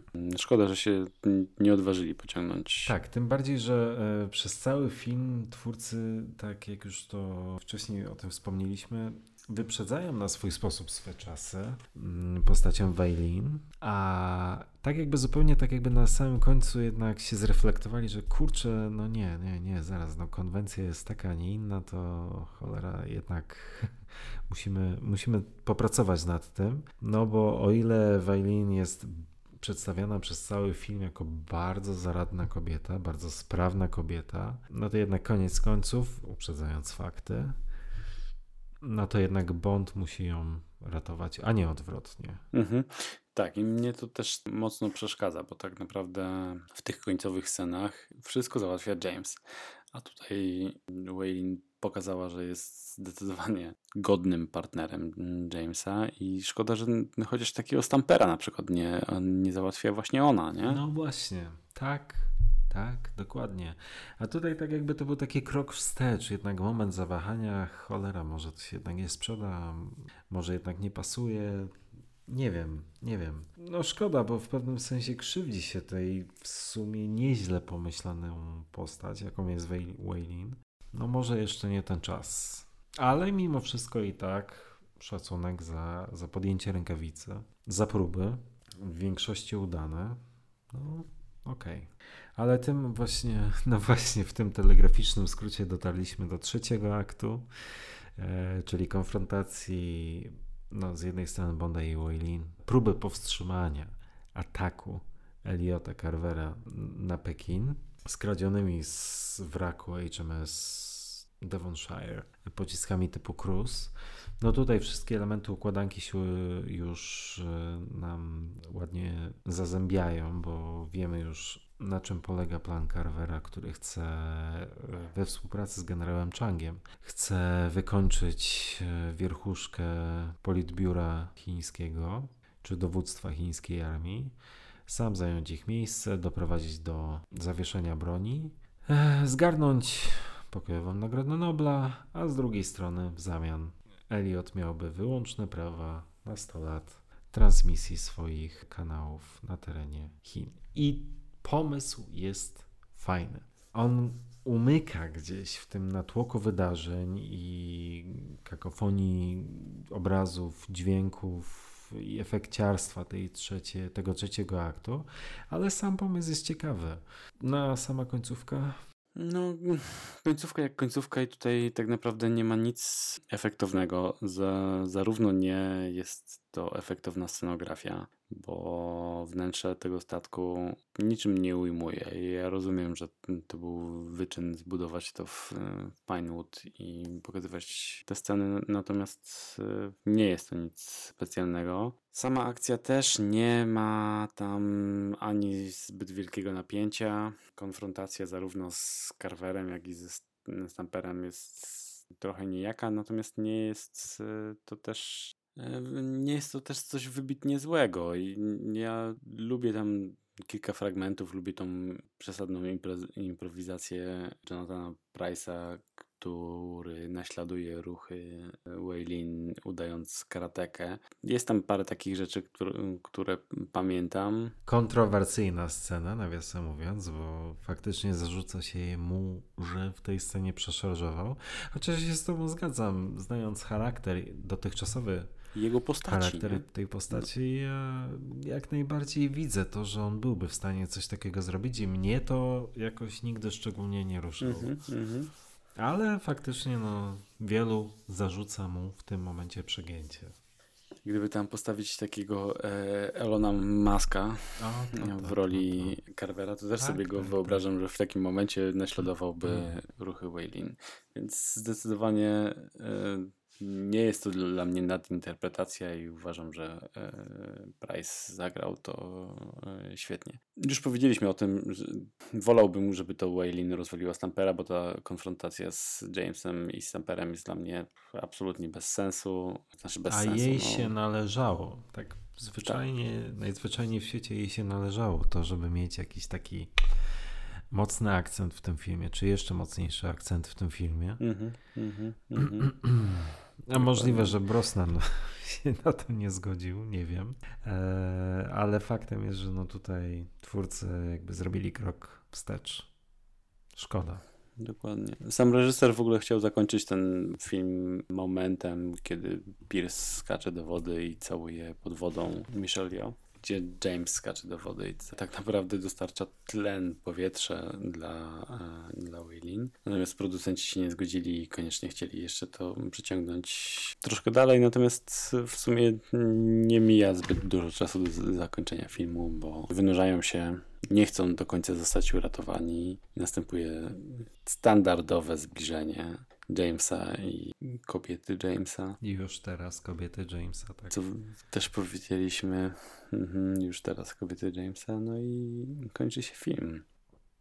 Tak, mnie również ta, ten trzeci akt, trzeci akt w tym filmie jest bardzo rozczarowujący. Ja nie ukrywam, że przez wiele, wiele lat, kiedy powtarzałem sobie ten film, oglądałem go do pewnego momentu, a końcówkę wyłączałem. Z racji tego, że zawsze mnie nużyła, nie widziałem w tej końcówce niczego ciekawego, niczego ekscytującego, niczego szczególnego. To taka bardzo, bardzo sztampowa konfrontacja z czarnym charakterem, która kiedy ostatnio w ostatnim czasie, kiedy ją oglądam, już może mnie tak nie rozczarowuje jak kiedyś, no ale nadal na pewno nie uznałbym jej za, za czołówkę serii i, i to, myślę, jest jedna z, jeden z najsłabszych finałów tej serii. Chociaż Carver ginie w dość malowniczy i dość brutalny sposób. Zdecydowanie i to też ja nawet na, na to nie zwróciłem tak uwagi jak mój syn, z którym oglądałem dwa dni temu ten film i młody naraz taki poruszony, przerażony. Carver ginie pod tą torpedą, patrzy na Pierce'a ubrudzonego krwią i młody się do mnie odwraca i mówi: tato, to chyba jedna z najbrutalniejszych końcowych scen w Jamesie Bondzie. Oh. I tak patrzę na młodego i mówię: kurde, no w sumie może masz rację. No, no być może faktycznie ten, ta sugestywność tej sceny jest taka niedwuznaczna i rzeczywiście jak na erę Brosnana oczywiście, no to to jest dosyć mocne. I koniec. Koniec. Koniec filmu. Czas na podsumowanie. Jutro nie umiera nigdy jest filmem, który zawsze rozpatrywałem w kategoriach, jak sądzę, straconej szansy. Dzisiaj chyba rzeczywiście rozgryźliśmy clou tego filmu i zrozumiałem, że to, jak na ten film się patrzy, jak się go ocenia, być może podyktowane jest przez pryzmat tego, na co zwracasz uwagę mniej więcej w środku, w środkowej jego części. Jeśli, tak jak ja, bardziej skupiałeś się na tym wątku dramatycznym i on wzbudził twoje zainteresowanie i oczekiwałeś czegoś więcej, no to ta druga połowa, tak jak w moim przypadku, to było naprawdę potężne rozczarowanie. Jeśli skupiłeś się na innych walorach tego filmu, to myślę, że rzeczywiście do samego końca można się było całkiem nieźle na nim bawić. Dla mnie ten film, pomimo tego, że ostatnim razem jak go oglądałem, oglądałem go z dość dużą przyjemnością i bez większych zgrzytów, to jednak mimo wszystko no, zaufam swojemu osądowi, sprzed który miałem przez wiele, wiele lat, że ten film dzieli się na pół w bardzo nierówny sposób i pomimo tego, że ja go lubię, że dostarcza mi dość dużo rozrywki i przede wszystkim absolutnie doceniam go za jakość i sposób realizacji, to wkurza mnie myśl nie to, jaki ten film jest, tylko jaki ten film mógłby być, gdyby przesunąć go odrobinkę bardziej w tym kierunku, który mnie zachwycił w pierwszej połowie tego filmu. Natomiast jestem w stanie naprawdę sobie, na, naprawdę jestem w stanie zrozumieć osoby, które, które ten film naprawdę lubią, bo on ma mnóstwo walorów, zwłaszcza od strony realizacyjnej, od strony technicznej, no i fenomenalną muzykę Davida Arnolda. Jak zawsze twoje podsumowania, Marcin, wydaje, wydaje mi się, że powinienem się po prostu podpisać, powiedzieć dziękuję za rozmowę i tak masz sto procent racji. Tak, no właśnie Kurczę, strasznie lubię te rozmowy z tobą, bo to jest to fajne pokazanie dwóch różnych spojrzeń na film. I to, na co dana osoba zwraca uwagę podczas oglądania filmu, w pewien sposób definiuje jej odbiór. I to, że ja tutaj patrzę cały czas na te jakby luźniejsze fragmenty, mnie jakby w żaden sposób ten film nie zawodzi. Okej, okay, mam jakieś tam zastrzeżenia do, do trzeciego aktu, natomiast y, ogólnie ten film dla mnie do, dostarcza taką rozgrywkę, jakiej się spodziewam. Nie wychodzi za bardzo ponad to. To nie jest to, co y, zrobił dla mnie GoldenEye, który świetnie przedstawił Pierce'a i którego l- lubię o wiele bardziej niż, y, niż Tomorrow Never Dies. Natomiast dla mnie Jutro nie umiera nigdy wcale nie ma czegoś takiego. Jasne, pokazałeś mi właśnie w tej rozmowie te kwestie potencjału, jaki ten film mógł mieć i czym mógłby być. Natomiast ja nigdy od niego tego nie oczekiwałem. Kolejny odcinek z serii z Brosnanem już jest jakby bardziej przechylony na tamtą stronę dramatyczną, której ja do końca znowu albo nie czułem, albo nie oczekiwałem, która na mnie nie robi takiego y, wielkiego wrażenia. I może dlatego właśnie ten film stawiam cały czas wyżej niż, y, niż Świat to za mało. Może nie do końca to kupuję, bo w serii z Craigiem już ten potencjał dramatyczny o wiele bardziej kupuję niż w y, serii z Pierce'em. Serię Pierce'a traktuję po prostu rozrywkowo. I Tomorrow Never Dies dla mnie jest filmem czysto rozrywkowym, który tak traktuje, ma elementy takie, które rzeczywiście by jakby pociągnąć, to można by było z tego zrobić naprawdę ciekawą rzecz, natomiast nie brakuje mi jej w tym filmie. Jest to dla mnie to, co sprawia mi przyjemność, co lubię oglądać. Jest to dla mnie po prostu całkiem przyzwoite kino akcji. Nie jest to też film, który się wybija w moim jakimś rankingu filmów bondowych. Nie stawiałbym go na pewno na, na jakichś wyższych miejscach. Natomiast nie mam mu za wiele do zarzucenia. Jest to po prostu film, który dostarcza mi tego, czego chciałem i nadal się to nie zmienia. Lubię go po prostu oglądać. No i to jest przede wszystkim najważniejsze. I to, co jeszcze powiedziałeś o ścieżce dźwiękowej Davida Arnolda, to jest rzeczywiście duży plus i atut tego filmu. Fajne jest to, że poza wielkim szacunkiem, jaki słychać przez jego muzykę dla klasycznych utworów bondowych i ścieżki bondowej, tutaj zaskakująco dużo przenika elektroniki w tej ścieżce i bardzo często można usłyszeć takie elektroniczne brzmienia. To jest bardzo fajne. No i to też prowadzi do totalnego odświeżenia James Bond Theme, jakim był utwór skomponowany przez Mobiego.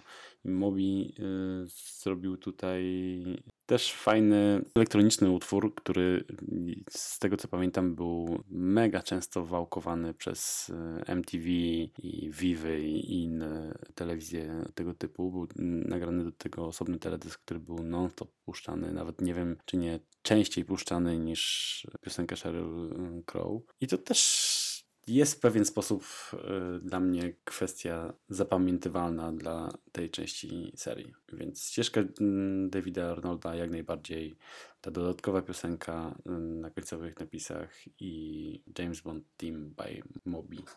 I tym optymistycznym akcentem kończymy rozmowę na temat Jutro nie umiera nigdy. Nie kończymy jeszcze podcastu, ponieważ mamy jeszcze do zaproponowania. Nie, nie, nie, nie. Nie. Musisz. Musisz. Po pierwsze, dam ci kilka powodów. Po pierwsze, ja już nie, nie. obraziłem cię, nie chcę ankiet. Po drugie, zbliża się sześćdziesięciolecie serii i nie wyobrażam sobie, żebyśmy nie mogli porozmawiać o doktorze No. Ale więc... oczywiście doktor No się nie liczy. To znaczy... Nie. Odcinek o doktorze No powstanie bez względu na, na to.